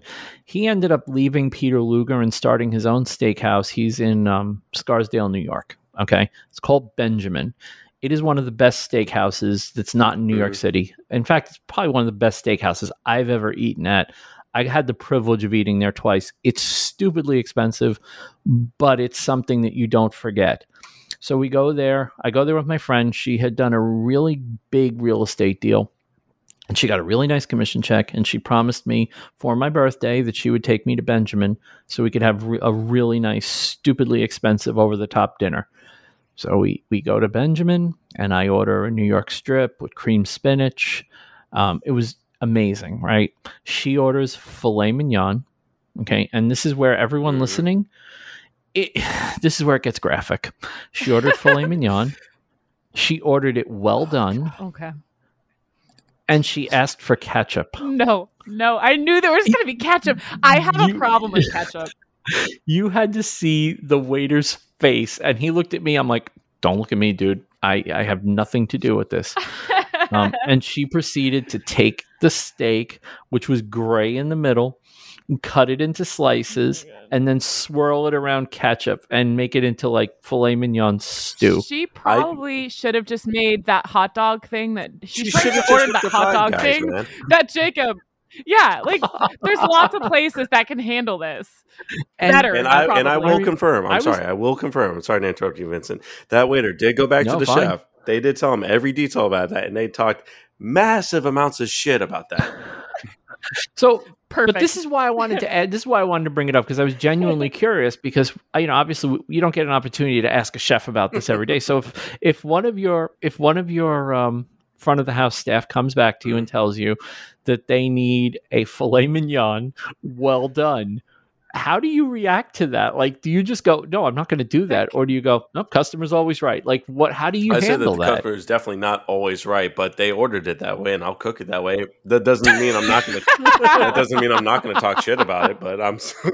I'll make it how they want. Fair enough. I said, like, get a chicken, you steak hating bastard.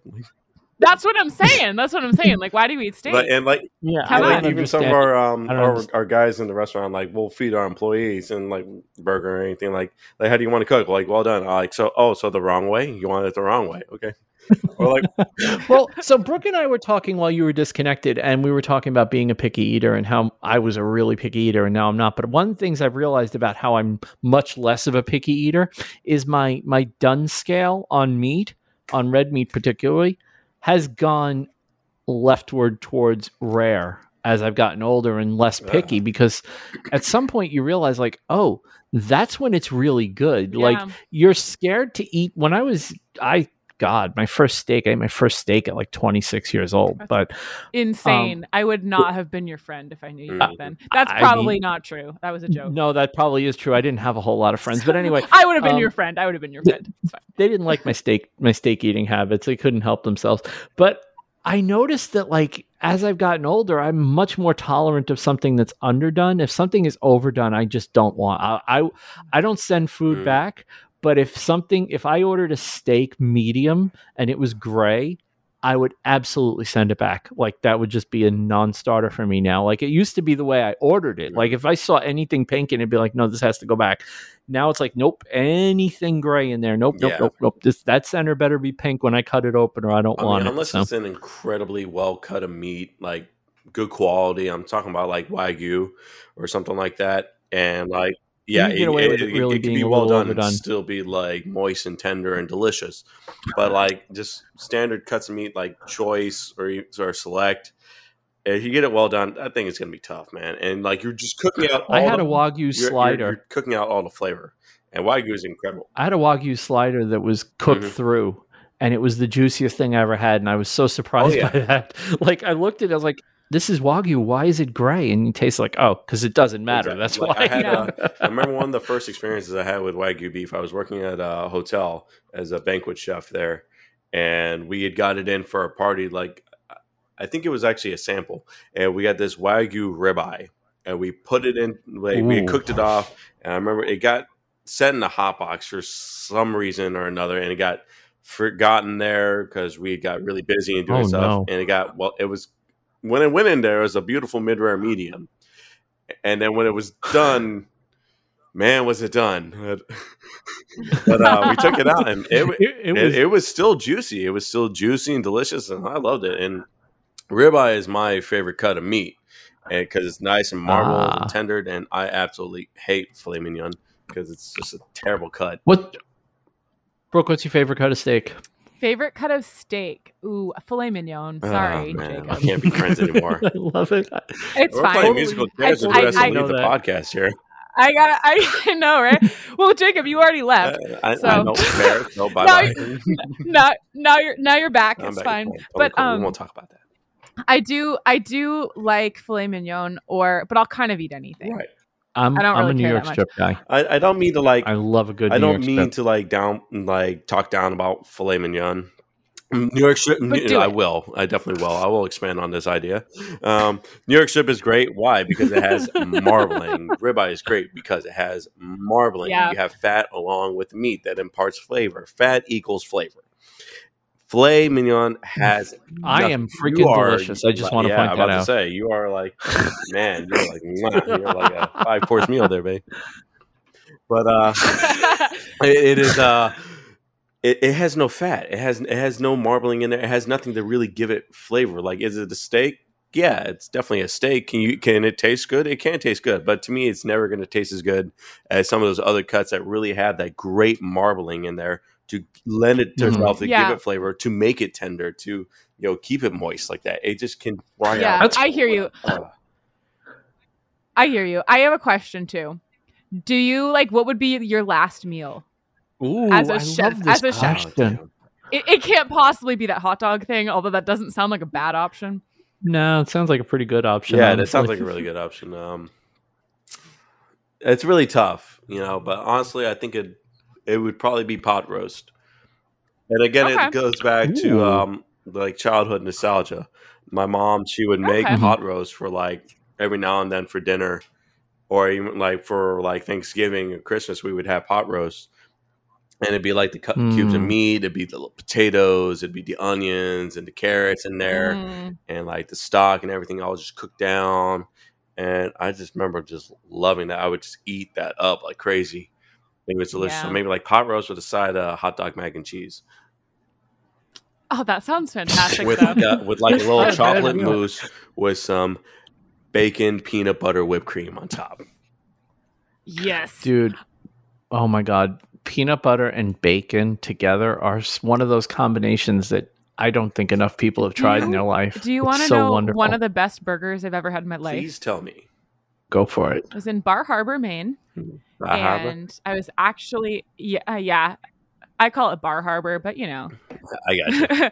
um, it's fun. I, I don't think I have that heavy of a Boston accent, to be honest. But we were in Bar Harbor, Maine. I was with um, my in laws, and I think it was like fairly early on because my mother in law still mentions the fact that she was so like flabbergasted that I ordered um, a PB and J and bacon burger. The Mm. balance of flavors, when I tell you, it was so good. that does sound. It you was know, so good. And again, going back, I don't know if you had pieced out for this part, Jacob, but I was saying whenever there's something really weird on a menu, especially if it's like a nice restaurant, if it's not just like a burger joint or something where they're going for shock Mhm. value, like you have to order it because it's probably delicious. Oh yeah, for sure. Well, one of the one of the best things to do, like if you're not sure but you want to be adventurous, go to a churrascaria because if you've never been to one of those a Brazilian one of those Brazilian steakhouses where they just keep bringing Mhm. food, We went to Because- one in Wash. We went to one in Washington D.C. when Sarah was little, and she still talks about it, it's a, like being the best meal of her life. You will try things because it's like oh, it's, there's no risk, right? You're not that's not your whole meal. You're just trying a thing, and if you don't like the thing, you you try something else. Like I've tried, I tried rabbit that way. I tried ostrich. I tried alligator. Like I have tried things that I can't believe that I've tried because there was no Oh, yeah. risk, right? What's the worst that can happen? You don't like it, you put the plate aside, you go get yourself something else. Like big deal, who cares?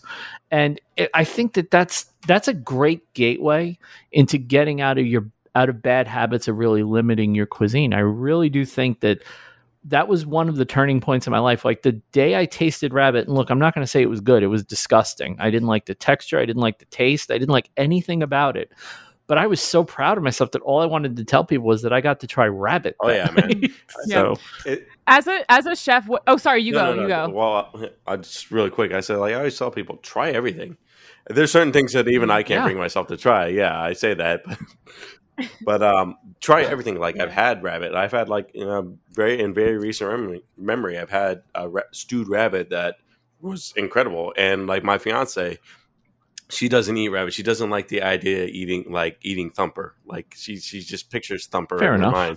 And I tricked her. I, I- Well, I won't eat venison for the same reason. I think deers are deer It's are it's cute, Bambi. and I just I won't eat venison. Bambi. Venison but I'll, so I'll good, eat though. Bambi and I'll eat veal. I'll I've eat baby cow all day long. But like I, I, I, I tricked her. I tricked her into eating it. I didn't tell her like. like, so what you think? She's like, it was good. Like you just Ooh. ate thumper. She's like, and she was in shock. I'm like, but you said it was good. but like, like That's not bad. And she, she still let you put a ring true on story. it too. I mean, well, that's- she's she's locked in by Yeah. now. She can't change her mind. But and, and like and like I've and like I've had um I've had I've had kangaroo. I've had iguana. I've had alligator. I've had a bunch of weird things. I've And like never had iguana. Where do you go? Where do you the go to get iguana? South Florida. Sorry, Florida. I'm talking over you. Okay, okay. Or- South- or- sounds like a South Florida or, thing. or uh, they fall out of trees. yeah, when it gets too cold, they do fall out of trees, like the poor little comatose I've buddies. heard. Um, and or like some of the Flor- Florida's a weird or, place. or like one of the um, Yes. like a lot of the island um, the island Caribbean islands where they have them down there they'll eat them down there Mhm. so you can try a lot of different things um, but yeah I say like Yeah. explore be adventurous like within reason I and feel like my only line like, for you know, food- be adventurous yeah. I feel like my only line for food is awful. Like there, like that kind of stuff. Like just not like tripe and brains and eyeballs. yeah, and but if, like you, all- if your eyes were closed and you didn't know that it, that was what it was, Well, so I have a very str- one of my things with sushi is if it's like one of those places where it's all out in front of you and you just choose, I will take anything and try it. yeah, I won't ask what's in it. I won't. I'll ask after I taste yeah. it. And I've gotten in that habit, and it's been a quite an eye-opening experience. One of the things that surprised me the most was tobiko. I did not expect to like it, and I absolutely love it. Um, which I believe is flying fish roe. I think that's what tobiko is, or it's salmon roe. I'm not sure which one. um, the bright but it's the, the bright orange ones right yeah I think it's I think it's flying yeah, I- yeah. So there's bright orange, and then there's like a yellowish one that can never keep straight I which don't is remember which. which But one it Yeah. is either but yeah no I like I, but I like trying different, like with um with eel or like in Japanese cooking. I love, I love, I love unagi. yes. You know, like and like so do um, I. I love sea it. urchin. Like I I, love don't it. usually get a chance to try sea urchin because I have to be leery because I'm I am allergic to seafood. I developed that allergy a few years ago, which believe me, which, yeah, believe me, sucks as a chef and being in New Orleans. I, I love. I was just going to say I love seafood. Like back in this pedaling back to the steak conversation. I think part of it with the filet mignon is if I could have really good Mhm. fish over Mm. like really good red meat, I pick fish. But Right. anyway, keep talking. No, I got you. But like, you know, I love unagi. I love like when they fire grill it and they put that glaze over it. It's so delicious. And like, I had some when I was in Japan. We took a trip like back in South Florida. There's a Japanese museum called Morikami, and they have a restaurant in there that's been voted. I've been one of- there. you've been to yes. Morikami. I it's so beautiful, yes. isn't it? Like it, and So beautiful, and the food. Well, you talk food, about the food. the food was got this. incredible. Like if you really want like get a hint and like an experience of like an idea of what it's like to eat Japanese cuisine that's more than just sushi or just ramen. Mhm. Like you can go there Mhm. because they have bento boxes, they have rice bowls, they have ramen, they have your sushi and all that stuff. They have miso, but they it's all relatively simple, but it's very elegantly done, and that's a lot of what Japanese cuisine is. It's that it's extremely elegant, and that's a lot of why I like it too. It's that you know, it's just that, Mhm. that attention to detail. It's just like striving to make it better every single day, and just like make what they do good, like just good, and Well- it's so delicious. It's also really healthy. Like, It is. for lack. It's like it's like really Mhm. clean. It's really clean. Oh yeah, it's food, which I doesn't- enjoy. you have a great deal of love for the, for Asian culture in general. I mean, you you love martial arts, you love you love Asian food. Uh, you, uh, it's kind of cool actually, like how your passions always tie together in some way. I mean, weird I feel way. like that's like with everybody, don't you think? I mean, like, one Yeah. way or another, like like twelve. Uh, was it um, Kevin, Kevin, uh, twelve connections of Kevin Bacon or something like that? oh, six yeah, there degrees you of go. Kevin Six Bacon. degrees of Kevin Bacon. Like Yeah. it all, it all kind of Yep. connects together, like oddly. Or, It all It all- connects together. Everybody is every celebrity is only six steps away from Kevin. Bacon. yeah, exactly. Very hard. By the way, um, there was um, a radio show that I always talk about, the Opie and Anthony show, but they always used to do it every once in a while. They would play that game, trying to f- come up with names. They did it once for like an hour and a half, having people call in with Mhm. names, and they would just be able to make the connections. And it wasn't even that hard. It's like they, I don't know that they ever found anyone that fell outside of six degrees of Kevin Bacon, Wow. but kind of crazy I when you think about it. Kevin Bacon He is Kevin Bacon, and everybody knows that everything bacon Damn is straight. awesome. Bacon and peanut butter, ba- like bacon and Tremors. Yes. which actually is one of my favorite about movies. By the way, I love Tremors. Tremors is amazing, and, and unfortunately, only the first one is amazing. Everything else after the first one is awful. I would I would Um, argue for two is not bad. I mean, the first one is definitely the best one. bad. But I've watched all of them. Do they get campier and dumber as they go? Absolutely. Do I enjoy them still? Absolutely. One had some killer jump scares in it. I got to say, one is truly a great Yeah. movie. I mean, if you look at the Red Letter Media review of that movie, they really touch on a lot of good points about what made it really good, or like the choice of like the camera angles and how they did the audio specifically and tied it in with how the graboids hunt. It's really awesome. Yep. It was clever. It was a clever movie. It was very different. And they didn't beat you over the head with the obvious monster shots for the entire movie. It almost was, I mean, in a way, and I don't know if they did or not, but it's almost like in a way they took their cues from Jaws Mhm. because they never really showed the monsters. They get, they alluded to the fact that they were there. They, they and then at the end, they really, you really Yeah, get they- to see them. But that was the big yeah, they played on the suspense of it and like just kind of the uh, right. anticipation or like outside, like you knew it was there, but you couldn't see it. It's like this impending like doom that was like coming at like in uh Mhm. Evil Dead, where you like you never see like the actual evil. It's just evil and it's there. And it's always that that noise and that sound just like coming at you. They really played well on that. And come on, how great was it seeing the dad from Family Ties and Reba McEntire as like survivor survivalists? Like it's just such a great movie. One of the And greatest movies ever. Fun fact: It is the only role that Kevin Bacon said he would ever revisit. Ooh.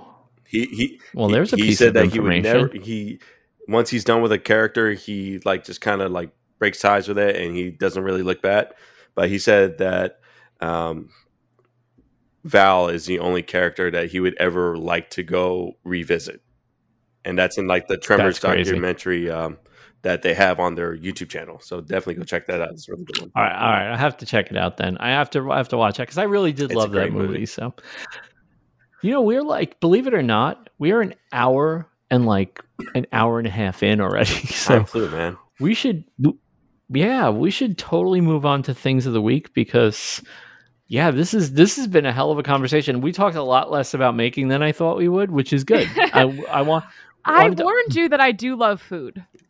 Oh too. no this is oh my god. So, we have been trying i have tried to get like celebrity chefs and like mm. famous celebrity you know food industry people on this show and it's mm. it's really hard. Food people don't see themselves as good guests for this show and yet brooke and i are or well, even you know, obviously before Brooke, I was trying, but you know, Ethan and I also are very really enjoy talking about food. Like food is oh, awesome, and it's it's really sad And- how food people don't always see themselves as creatives or artists, and yet you know they are. They are, and yeah, and I also think no, go ahead, Brooke. no, you you go, No, Jacob. no, You're no, the guest. I insist. Um, I think that being a maker has, for some reason, somewhat of a narrow definition. Mhm. When the Mhm. reality is, it crosses over into so many things. Agreed. It's Yep. the same mindset and the same mentality. Yeah. Yeah, that, That's why I made sure that the word creative is in our description also because I want creative people and artists and makers and food people and Yeah. you know singers and Yeah. all that stuff. I want all. and that's the why I'm glad that things. you went first, Brooke, because I totally agree with that point. And like, I actually identified with that. Like, I didn't really at first as being a maker. I thought it was more like the physical and like metalworking, woodworking, stuff like that, and like creating this physical, tangible object. Because and that's one of the reasons why I started doing that because I was with cooking. It can be ex- it is extremely finite. Like you make this dish as food, but then it's perishable. It has to be enjoyed almost immediately, and then it's like it's gone, and you have to make it again, or like you just you move Hmm. on. But that particular dish is gone forever. It's been consumed. It's been enjoyed, but it's very fleeting. So like. Yeah, I can see how like chefs really don't consider themselves makers, even though like they are. You know, like it's You- you know, Totally there's a lot of the same processes, creative steps that go into it. And it's also like there's a, a mentality. We're all extremely brooding and like we're really messed up in the head, most of us. So, like, I mean, myself included. But yeah, so it can be Eh. it can be hard for any of them to really identify as that and kind of pick on that because it just what we do just takes so much of us that we invest into to that we can't really consider the possibility of other things. You know what I mean? So it- yeah, it, can be challenging, but with like being the maker community becoming more of a well-known, um, well-known community, and the idea and the definition of a maker being become, becoming more well-known, I'm hoping that it, that will start to change and evolve, and it is an all-encompassing community, and I'm hoping more people will begin to identify themselves as that. I think so too. I dig it. That's a perfect note to move on to things of the week from. So it's it's almost as if you wrote it that way, Jacob. I was taking notes. so Jacob, since you're the guest, we always let the guest go first. What is your thing of the week? right. Well, as is tradition, I'm going to pull an Ethan, and I'm going to do two. so I like how I like how Ethan's not here anymore, and yet this will always be pulling. It'll an always be Ethan. his thing. I- Uh, So my first, um, my first thing of the week is going to be my buddy Michael Allen over at Plots Voice. He does. Um, he's a music channel, so he's been a musician for many, many years. Uh, it's not his day job, but he was in a band with his brother and a few other people called Phoenix, and he was one of my first friends on YouTube. Like reached out and we're just chatting for like si- almost since since the beginning of each other's channels, and we've always supported each other. Uh, multiple shout outs, collaborations. Like I had some of his music on my channel. I've done projects and done it for him. Like I did a guitar stand, uh, the wooden knife that I've built, I sent to him as well and did like a custom stand for it. And he actually came down to New Orleans last year for a wedding, and we got a chance to actually meet in person too. And his wife actually is on YouTube as well, she, uh, Epic Yarn Gems, and she does like yarn tutorials and stuff like that. So I got to meet her and his cool. kids, and I always like to shout him out because he's just a really good friend. He always supports me. He's a really cool dude, and I like to just always pay that forward because he's always been he's always been in my corner. So he's my Mike from Plots Voice is my thing of the week. Him and his brother do uh, original songs and covers. They do a lot of theme months. Like they just wrapped up, or they're at the end of the Women of Rock month that they've been doing. This is their third year in a row, and they do like '90s, they do 2000s, they do like British, they do all sorts of things. It's really cool. So definitely go check him out. very cool. And then And since you're pulling an Ethan, what's your second yeah, thing of the my week? second thing in the week, which I shared to you, and I I'm pretty sure you'll you'll appreciate because of your recent um involve like your recent how do I say that like you've recently gotten into anime, which I love by the way because Mhm. I've as you know, I'm like I love Asian culture, and anime has been a part of my upbringing since I've been a kid, since early, early on. so this one is an anime called Let's Make a Mug Too. And it's on Crunchyroll. it's, just, it's such a silly idea, but and I love it's it. all about like this girl whose mother was a famous ceramics artist. Like she made mugs and plates and stuff like that in Tajimi City in Gifu Pre- Prefecture in Japan. And it's her about like her journey about learning pottery and ceramics and how to make them, the steps, and like firing them and painting them and designing them and all the different projects and stuff like that. And there's so many great elements of this. Like for one, like the making aspects of it. Like I watched the whole first season of it and I was like fired up about like I need to make like something with clay now. I need to make like a pot or like a, a bowl or a plate or something. Like I need to incorporate this somehow into my into my stuff. Like like I need to do this. And then beyond that, like it it's kawaii. Like they have like cute characters and Vincent, I know Of how you feel about course. kawaii. I love And- kawaii.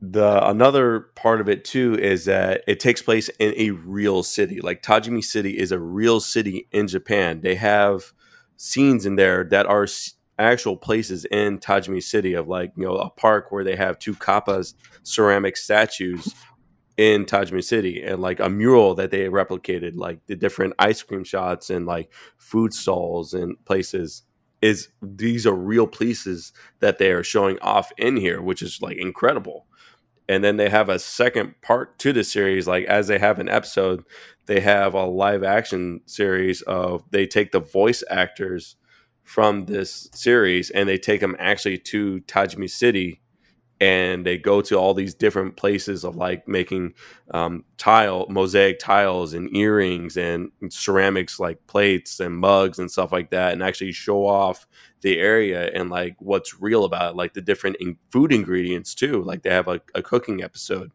and they like they show off like the real aspects and like what was real like actually real which a lot of it is real that they put into the anime and like the actual experience from it and so that was really cool that i thought that they that they added into it and i i really appreciated that. So you can see like the animated like quote unquote not real like surreal version versus the reality of it. And it's just really cool and like it's really inspired me like said to like i want to try ceramics now and try it at home. Like that's a more professional setup uh, like like There with a we go. workshop but uh, they they gave you a lot of information about like minoware which is like the kind of style that they do in that region and they just Okay. they give you a lot of like real world information and i appreciated that and i thought that was just really cool Cool. I'm I'm definitely willing to check out anything, and since it's on Crunchyroll, it's I ain't got to do anything. I just got to go. You just gotta to- watch it. Load up Crunchyroll and watch it. So uh, do, you- do you see cool. do you see that um just as a side note that crunchyroll merged with uh funimation yeah, I'm not happy. I'm not happy about it, honestly. But uh, I don't have a choice. That's that's, That's just, just life life. now. I liked Funimation a lot better than Crunchyroll, and I just because Funimation did their own dubs. Yeah. was the one thing I liked about Funimation. Their dubs were unfreaking believable. They were well acted, and it's did some of their dubs were so good that other companies, when they got their when they used the dub version, would use the Funimation version. My Hero Academia was only dubbed on Mhm. Funimation, and it just it it sucks because I had stuff in my queue on Funimation that is not available dubbed on Crunchyroll yet. Yet, and I know it's going to be there eventually, but I can't watch. There's a bunch of stuff I wanted to watch.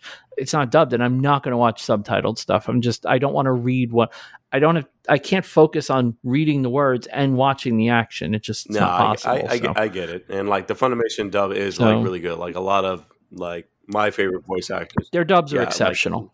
They're exceptional. They get they get really good voice actors. They do a very good job with the Mhm. dubs, and I'm concerned about the quality level. But we'll see what happens. I don't want to I don't want to be upset before there's something to be upset about. But I'm not happy about this and like at we all. could probably But talk a long time for that but we won't go to we, I we could probably do a whole episode just about that. But then that would um we God, wouldn't have. I love anime people. Just, just. i love go. that i love I love the level of passion. Exactly.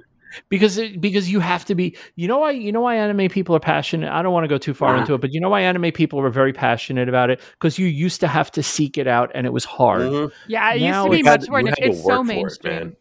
yeah You- it's so it's mainstream. I, very mainstream now my daughter's 14 and like they watch. It's just everyone watches anime. Mhm. Uh, oh my god my hero academia is the greatest Yeah. thing I, it's honestly one of the best things i've ever watched and i'll it's like harry potter for japanese kids i can imagine it's probably a very similar they will look at it the way we look at harry potter it's It- that good it's It's, a really good. It's a it's really good series. I'm caught up with it, and I It really like. I love it. I enjoy the characters and the the story arcs. I love that you. I'm sad that the upcoming season's the last one i Yeah. really am But that's sad I'm but glad. I'm, I'm but but at least we True. get one more At least we get one more. I'm glad that you started with Cowboy Bebop though, because that for me is in my like top ten picks. If not, like it's number one. cowboy bebop exceptional demon slayer Demon Slayer. exceptional Have you Um, watched? Death Note, exceptional. My Hero Academia, Mm-hmm. exceptional. Everything I've watched has just been unbelievable. And it's like, God, it just, and I've heard that it just keeps getting better. I think the next thing I'm going to watch is Attack on Titan because Attack on Titan is intense. Just prepare yourself. It is intense. Yeah. You thought I- you, you thought that I've Death heard. Note was was was something. Attack on Titan takes it to Demon Slayer. Demon Slayer was pretty damn intense. Like there were a couple of really good cry moments in Demon Slayer, and I cried a couple of times at My Hero Academia. It's it's amazing how well they can pull the heartstrings in something that shouldn't be pulling your Oh, yeah. heartstrings. With like with with uh, t- So. Attack on Titan, it's more like I want to say just gory because it's not just gory, but it's like intense is the word that I would just use. It's brutal. Brutal. It's brutal. it's brutal. Yeah, yeah, like I've check heard. out um, Outlaw Um, Star if you get a second. It's the same people that did like Cowboy Bebop. Uh, check out Outlaw Star and check out Samurai Champloo. Those are really good series. Uh, okay, so Samurai Champloo, I think, is already on my list, but I'm gonna I'm gonna wr- write it down because I'm pretty sure I added it, but I might have had it on Funimation. So who the hell knows what I have in my Crunchyroll list now? But yeah, Brooke, what's your th- what's your thing of the week? My thing of the week is this mysterious slab that showed up on our stoop. Like I think it was a week ago. Someone just left a big hunk of wood on our front step, and we milled it. And I don't know what kind of wood it is, and I don't know who left it there, but um, beautiful. That's all I had to say. It's really random and specific. it's like it's just a random wood. Like I was gonna make a I was gonna make a horrible joke. Was it like was it burning? Because if it was, then that wasn't that wasn't a slab. And- but No, it was just a big slab. It was cut with a chainsaw really roughly, and someone left it on our front step. And I posted being like, "Who? who put this? Just show yourself." that was very kind Right? of them. It's like here, these people do stuff with dead trees. Like you, I we milled it up. It's stunning wood. I have no clue what kind it is. The best guess is elm because the grain looks very much like elm, but the color does not. what color is it? Mm. It's very red. The color's like cherry, Huh. but it looks like like someone guessed elm, and I and I looked at like elm grain, and I was like, yeah, it does look like Hmm. that. But it's very Well, nice. We milled it up, and I'm like waiting for someone to reach out and be like, that was my the tree from my grandmother's yard that she used to swing from, and I was hoping you'd make a table for me out of it. Right? or Wouldn't it be- something like I'm like, who left this here? I just need to know. So if You anyone's listening. The inquiring minds want. Like, I hope you'd make a table. Like, would you settle for a phone stand? Like, I, Funny thing happened is it went through the mill. No, it's it's it's a stunning piece of wood. Like it's it was like three or four inches thick. Like thank you, whoever. sweet but, um, Jesus. Anyway, You have to send a picture of this for the for the uh, carousel post on Thursday. oh, so I, need will. A, I took photos. I need a photo of this that I can use as a beauty Yeah. shot. So And I, I don't want to just put a random slab of wood and say artist representation or something. and no, you need to caption it. Someone sent me the random wood. exactly. yeah, no, Vincent, that's the word. Leave it just like that. and that. like as I'm thinking about it, it could be heartwood. It could be like in, or the sapwood in the middle instead of like on the on the outer edge. no, because because the outer edges are rough, Mhm. Oh boy. so it's like the full cross section. Really? oh boy. Yeah, it just was on our friends, and we do we do milling to give context. Like we we do have a lot of wood that we you know work with every day. So I don't know if someone just thought we could use it. I don't know. This is wood you can send Brooke and it won't offend her. I- there you go. it's not it's not like a certain podcast that shall not be named where wood showed up and it offended everybody. Vincent knows what I'm Oh, talking what about. podcast? I, I need to know Oh, this. wow. Yeah, everyone, everyone, tell me, tell me, tell me this story after Yes. the Yeah, yeah, Brooke, I'll have to tell you done. the story after. It's pretty amazing. Um, my that is it. Just one? Do you, are you pulling an Ethan also, or is it just that one? I did it how I was supposed to do it. All I right, picked cool. Well, one gonna pull- thing. Good. Well, I'm going to pull an Ethan too. I'm going to do two. Um, I'm going to do two main. Okay, so last week I mentioned how much I adore Ashley Stilson from Chip Builds and how she is. Um, when we were talking about underrated makers, and I said Ashley because I do feel like Ashley deserves a lot more subscribers than she has. And if you're not already following her, you should be. But she did a video. She did a live stream over the weekend where she was showing how to laser mark. I won't say etch because it's technically not etching as much as it's marking, but how to laser mark stainless steel using mustard as a medium. And it sounds like the dumbest freaking thing you've ever heard until you see the results and you just go, I cannot believe that worked. And it worked really, really well. Yeah, So, we were, talk- um, we were talking about did- this earlier, and like it is like incredible to me. It's Like, with- incredible. it really is it's like stainless steel, and stainless steel is not supposed to etch slash mark whatever with with mustard, but like whatever reaction that the laser is having with the mustard on that stainless steel, it's like superheating it or super reacting it to the metal to the stainless steel, and like actually etching it because stainless steel is meant to not react. it's not meant to not etch. That's the That- whole that's point the whole of stainless it. steel. And like I've been yet- wanting to try that Yeah. mustard technique, but it only really works with high carbon steel. But the fact Yep. that like it worked with which this, is kind of crazy that she did it with a spatula from the Dollar Tree and it I worked know, great. right? so Ashley did Ashley did the live stream on Saturday and we were chatting we were chatting on Sunday and I said, "Listen, I don't have a thing of the week for this week, but if you can get this video done, if you can get this she said cuz I'm she goes, "Oh, did you watch the live stream?" I'm like, "Yeah, yeah, yeah." She goes, "Good because I'm doing a proper video." I was like, "Well, if you get the video done by tomorrow, then I'll make it my thing of the week because this is amazing. And she goes, Well, I just happen to be editing it now. And then a few minutes later, I got Nice. the link. So, um, Ashley Stilson of Chip Builds, um, I will have the link in the show notes. And it's just a killer video. It's so good. Um, the uh, My other thing of the week, and okay, I'm going to name two people. I don't want to hear if you don't like them. I don't want to hear if you're not. I don't want to hear your opinion on these people. Okay, I really don't. Um, I'm just going to tell you that this is an amazing thing. If you want to grow on YouTube, okay, and you want to know how you can hit that elite tier of YouTuber, there is a way to do it. And one of the ways you can do it is you just work your ass off.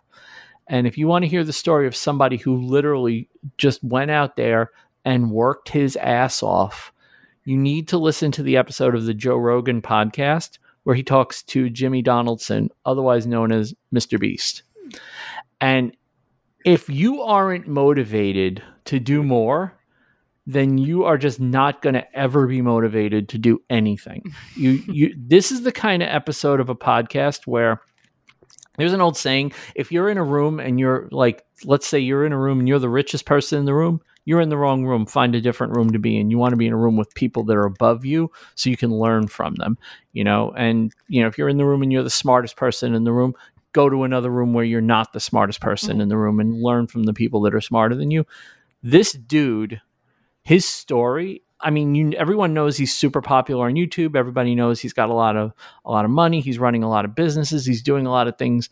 What people don't know is how he got there and the amount of work that he put in and the obsession he had with doing better constantly. Mm. And again, you don't have to like him and you don't have to like Joe Rogan to take a lot away from this. So if if content creation is your thing, this is a must listen episode for you. You have to hear this episode. You have to take in what he says. You don't necessarily have to do it the same way, but this will give you a level of understanding when somebody says, I don't understand how somebody like Mr. Beast is as popular as he is. You'll understand after you Mhm. listen to this because that dude puts a ton of work into what he does and who he is and his brand. Mhm. So I was I came away from it maybe not wanting to be a YouTube creator, but I did come away with it going, okay, so it's just hard work got him where he is. Mhm. That's it. It's just hard work and he's just good at what he does. and just listen to it and what he went through and the stuff he's gone through and the things he's done since he started making a lot of money. There was an article that he makes $54 million a year on YouTube. Mhm. And everybody's like, oh my God, that's so much money. He spends Yeah. 52 million a year on YouTube videos. Like Yep. he has six studios. The, he talked about the Squid Games video that he did that Ethan and I had as our thing of the week a couple of weeks ago. That video cost him four million dollars to make. Jesus Christ.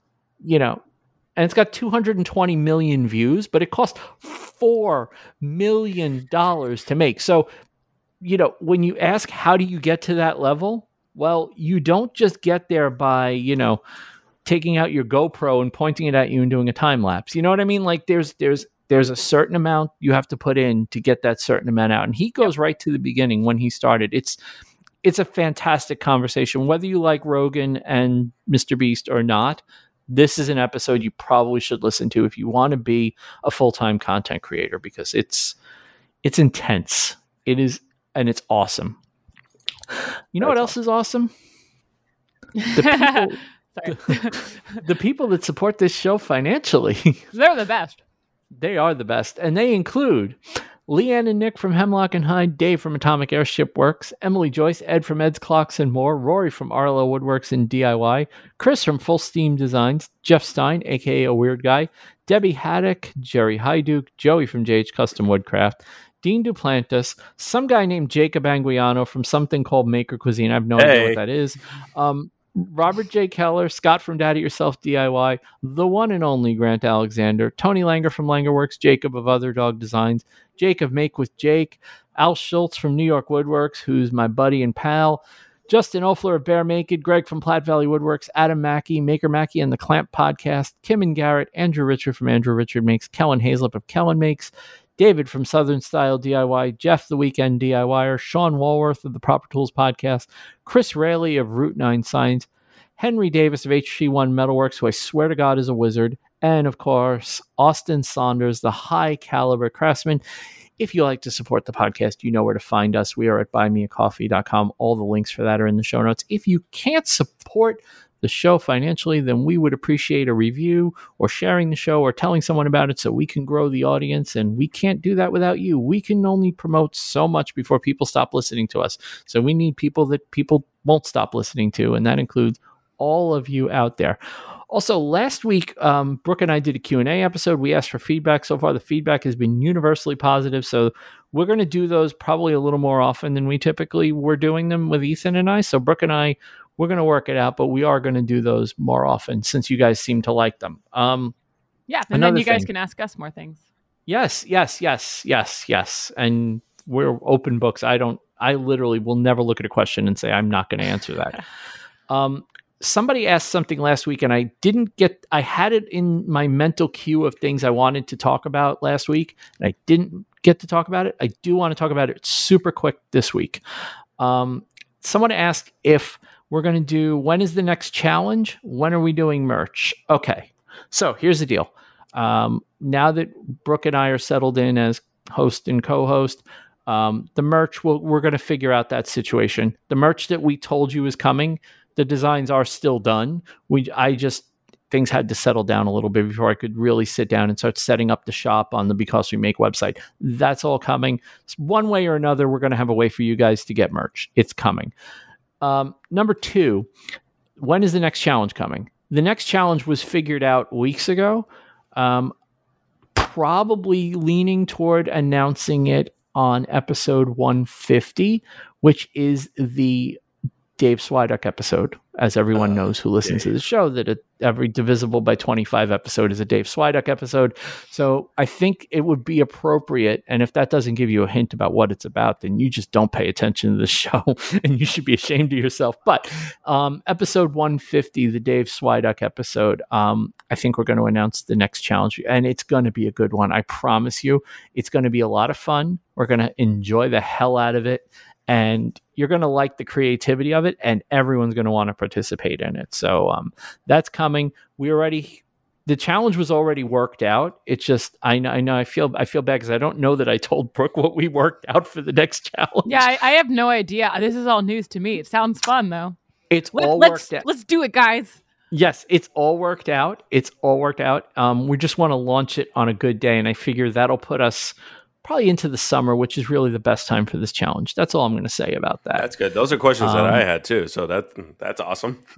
There you go. So there you go. Yeah, that those questions I had them to answer last week, and I just literally just slipped my mind. So I was so enjoying the the the, rep, the witty repartee between Brooke and I that I forgot to actually ask all the questions. So such is life. I had some good. I had some good questions left on the cutting room floor too. So Yeah, we we I mean we both there were a lot of questions. we will. We'll get. We'll get them next time. We will. And you know what? If we didn't answer your question, it wasn't because it wasn't a good question. It's because we didn't want to do a three hour episode. Or So, because it wasn't a good um, question. I think. I I mean, there were there were some bad questions, but I mean, you know, there's just we, we don't like to say bad. We just like to say less good. Less- less less good. good. We have to keep it positive, frame Exactly. it positively. Um, Jacob, it has been an absolute pleasure getting to have you on. I know I feel like it took too long, but we finally got you here. So thank you for I- joining us this week. It was awesome. no, this is to you. great. And like, you know, the whole time that I've known you, it's like, wait, is Vince going to call me? Is Vince going to call me? Is he going to call me? And then you finally text me like, hot damn. I'm gonna get the- he asked me to come on next week, and I have to say no. What like, the God damn it. but like, no, it's been, it's been really great talking with you. Uh, you know, love the years of friendship that we've had and been able to talk to over the internet and then finally getting a chance to meet you in person has been great. Brooke, it's been awesome talking with you too. And I've been following you for a while as well. You and Mike over at Maker's Workshop. And like the cool Yeah. stuff that you guys do over there is incredible. And you guys are just doing really awesome things. And it's been a real pleasure to be on here and just talk about some of my stuff and then talk about some of your stuff and really just geek out about food and just laugh and have a good time. It's all all that I love to do on the podcast and just in life in general. yeah, it's, it was awesome talking to you too. Awesome. It has been yeah, it's been this has been a lot of fun. And even with that little bit of cutout of internet, I have no qualms about saying that even though this episode went a little bit long, it was a lot, a lot of fun to do. long, And um, it was great to finally get to have you on and really appreciate you popping by. That will do it for this week. Um I do do we have a gu- I don't remember. Do we have I don't think we have a guest next week. I have no idea. so it's me again. I don't either. like, oh, okay. well, there we go. It's all sorted. Done. I think I think That's I think- efficiency right there. Right? I think I had an idea for. I think I had someone for next week. I don't remember. I have to We'll- look. we'll- I have them we'll all chat. written down. We'll chat. We'll figure it out. Whether we have a guest or not, we're here, right? Mhm. So you guys can come back next week and be entertained to the maximum because that's what we do here on Because We Make Until then, have a great week, everybody, and we will see you then.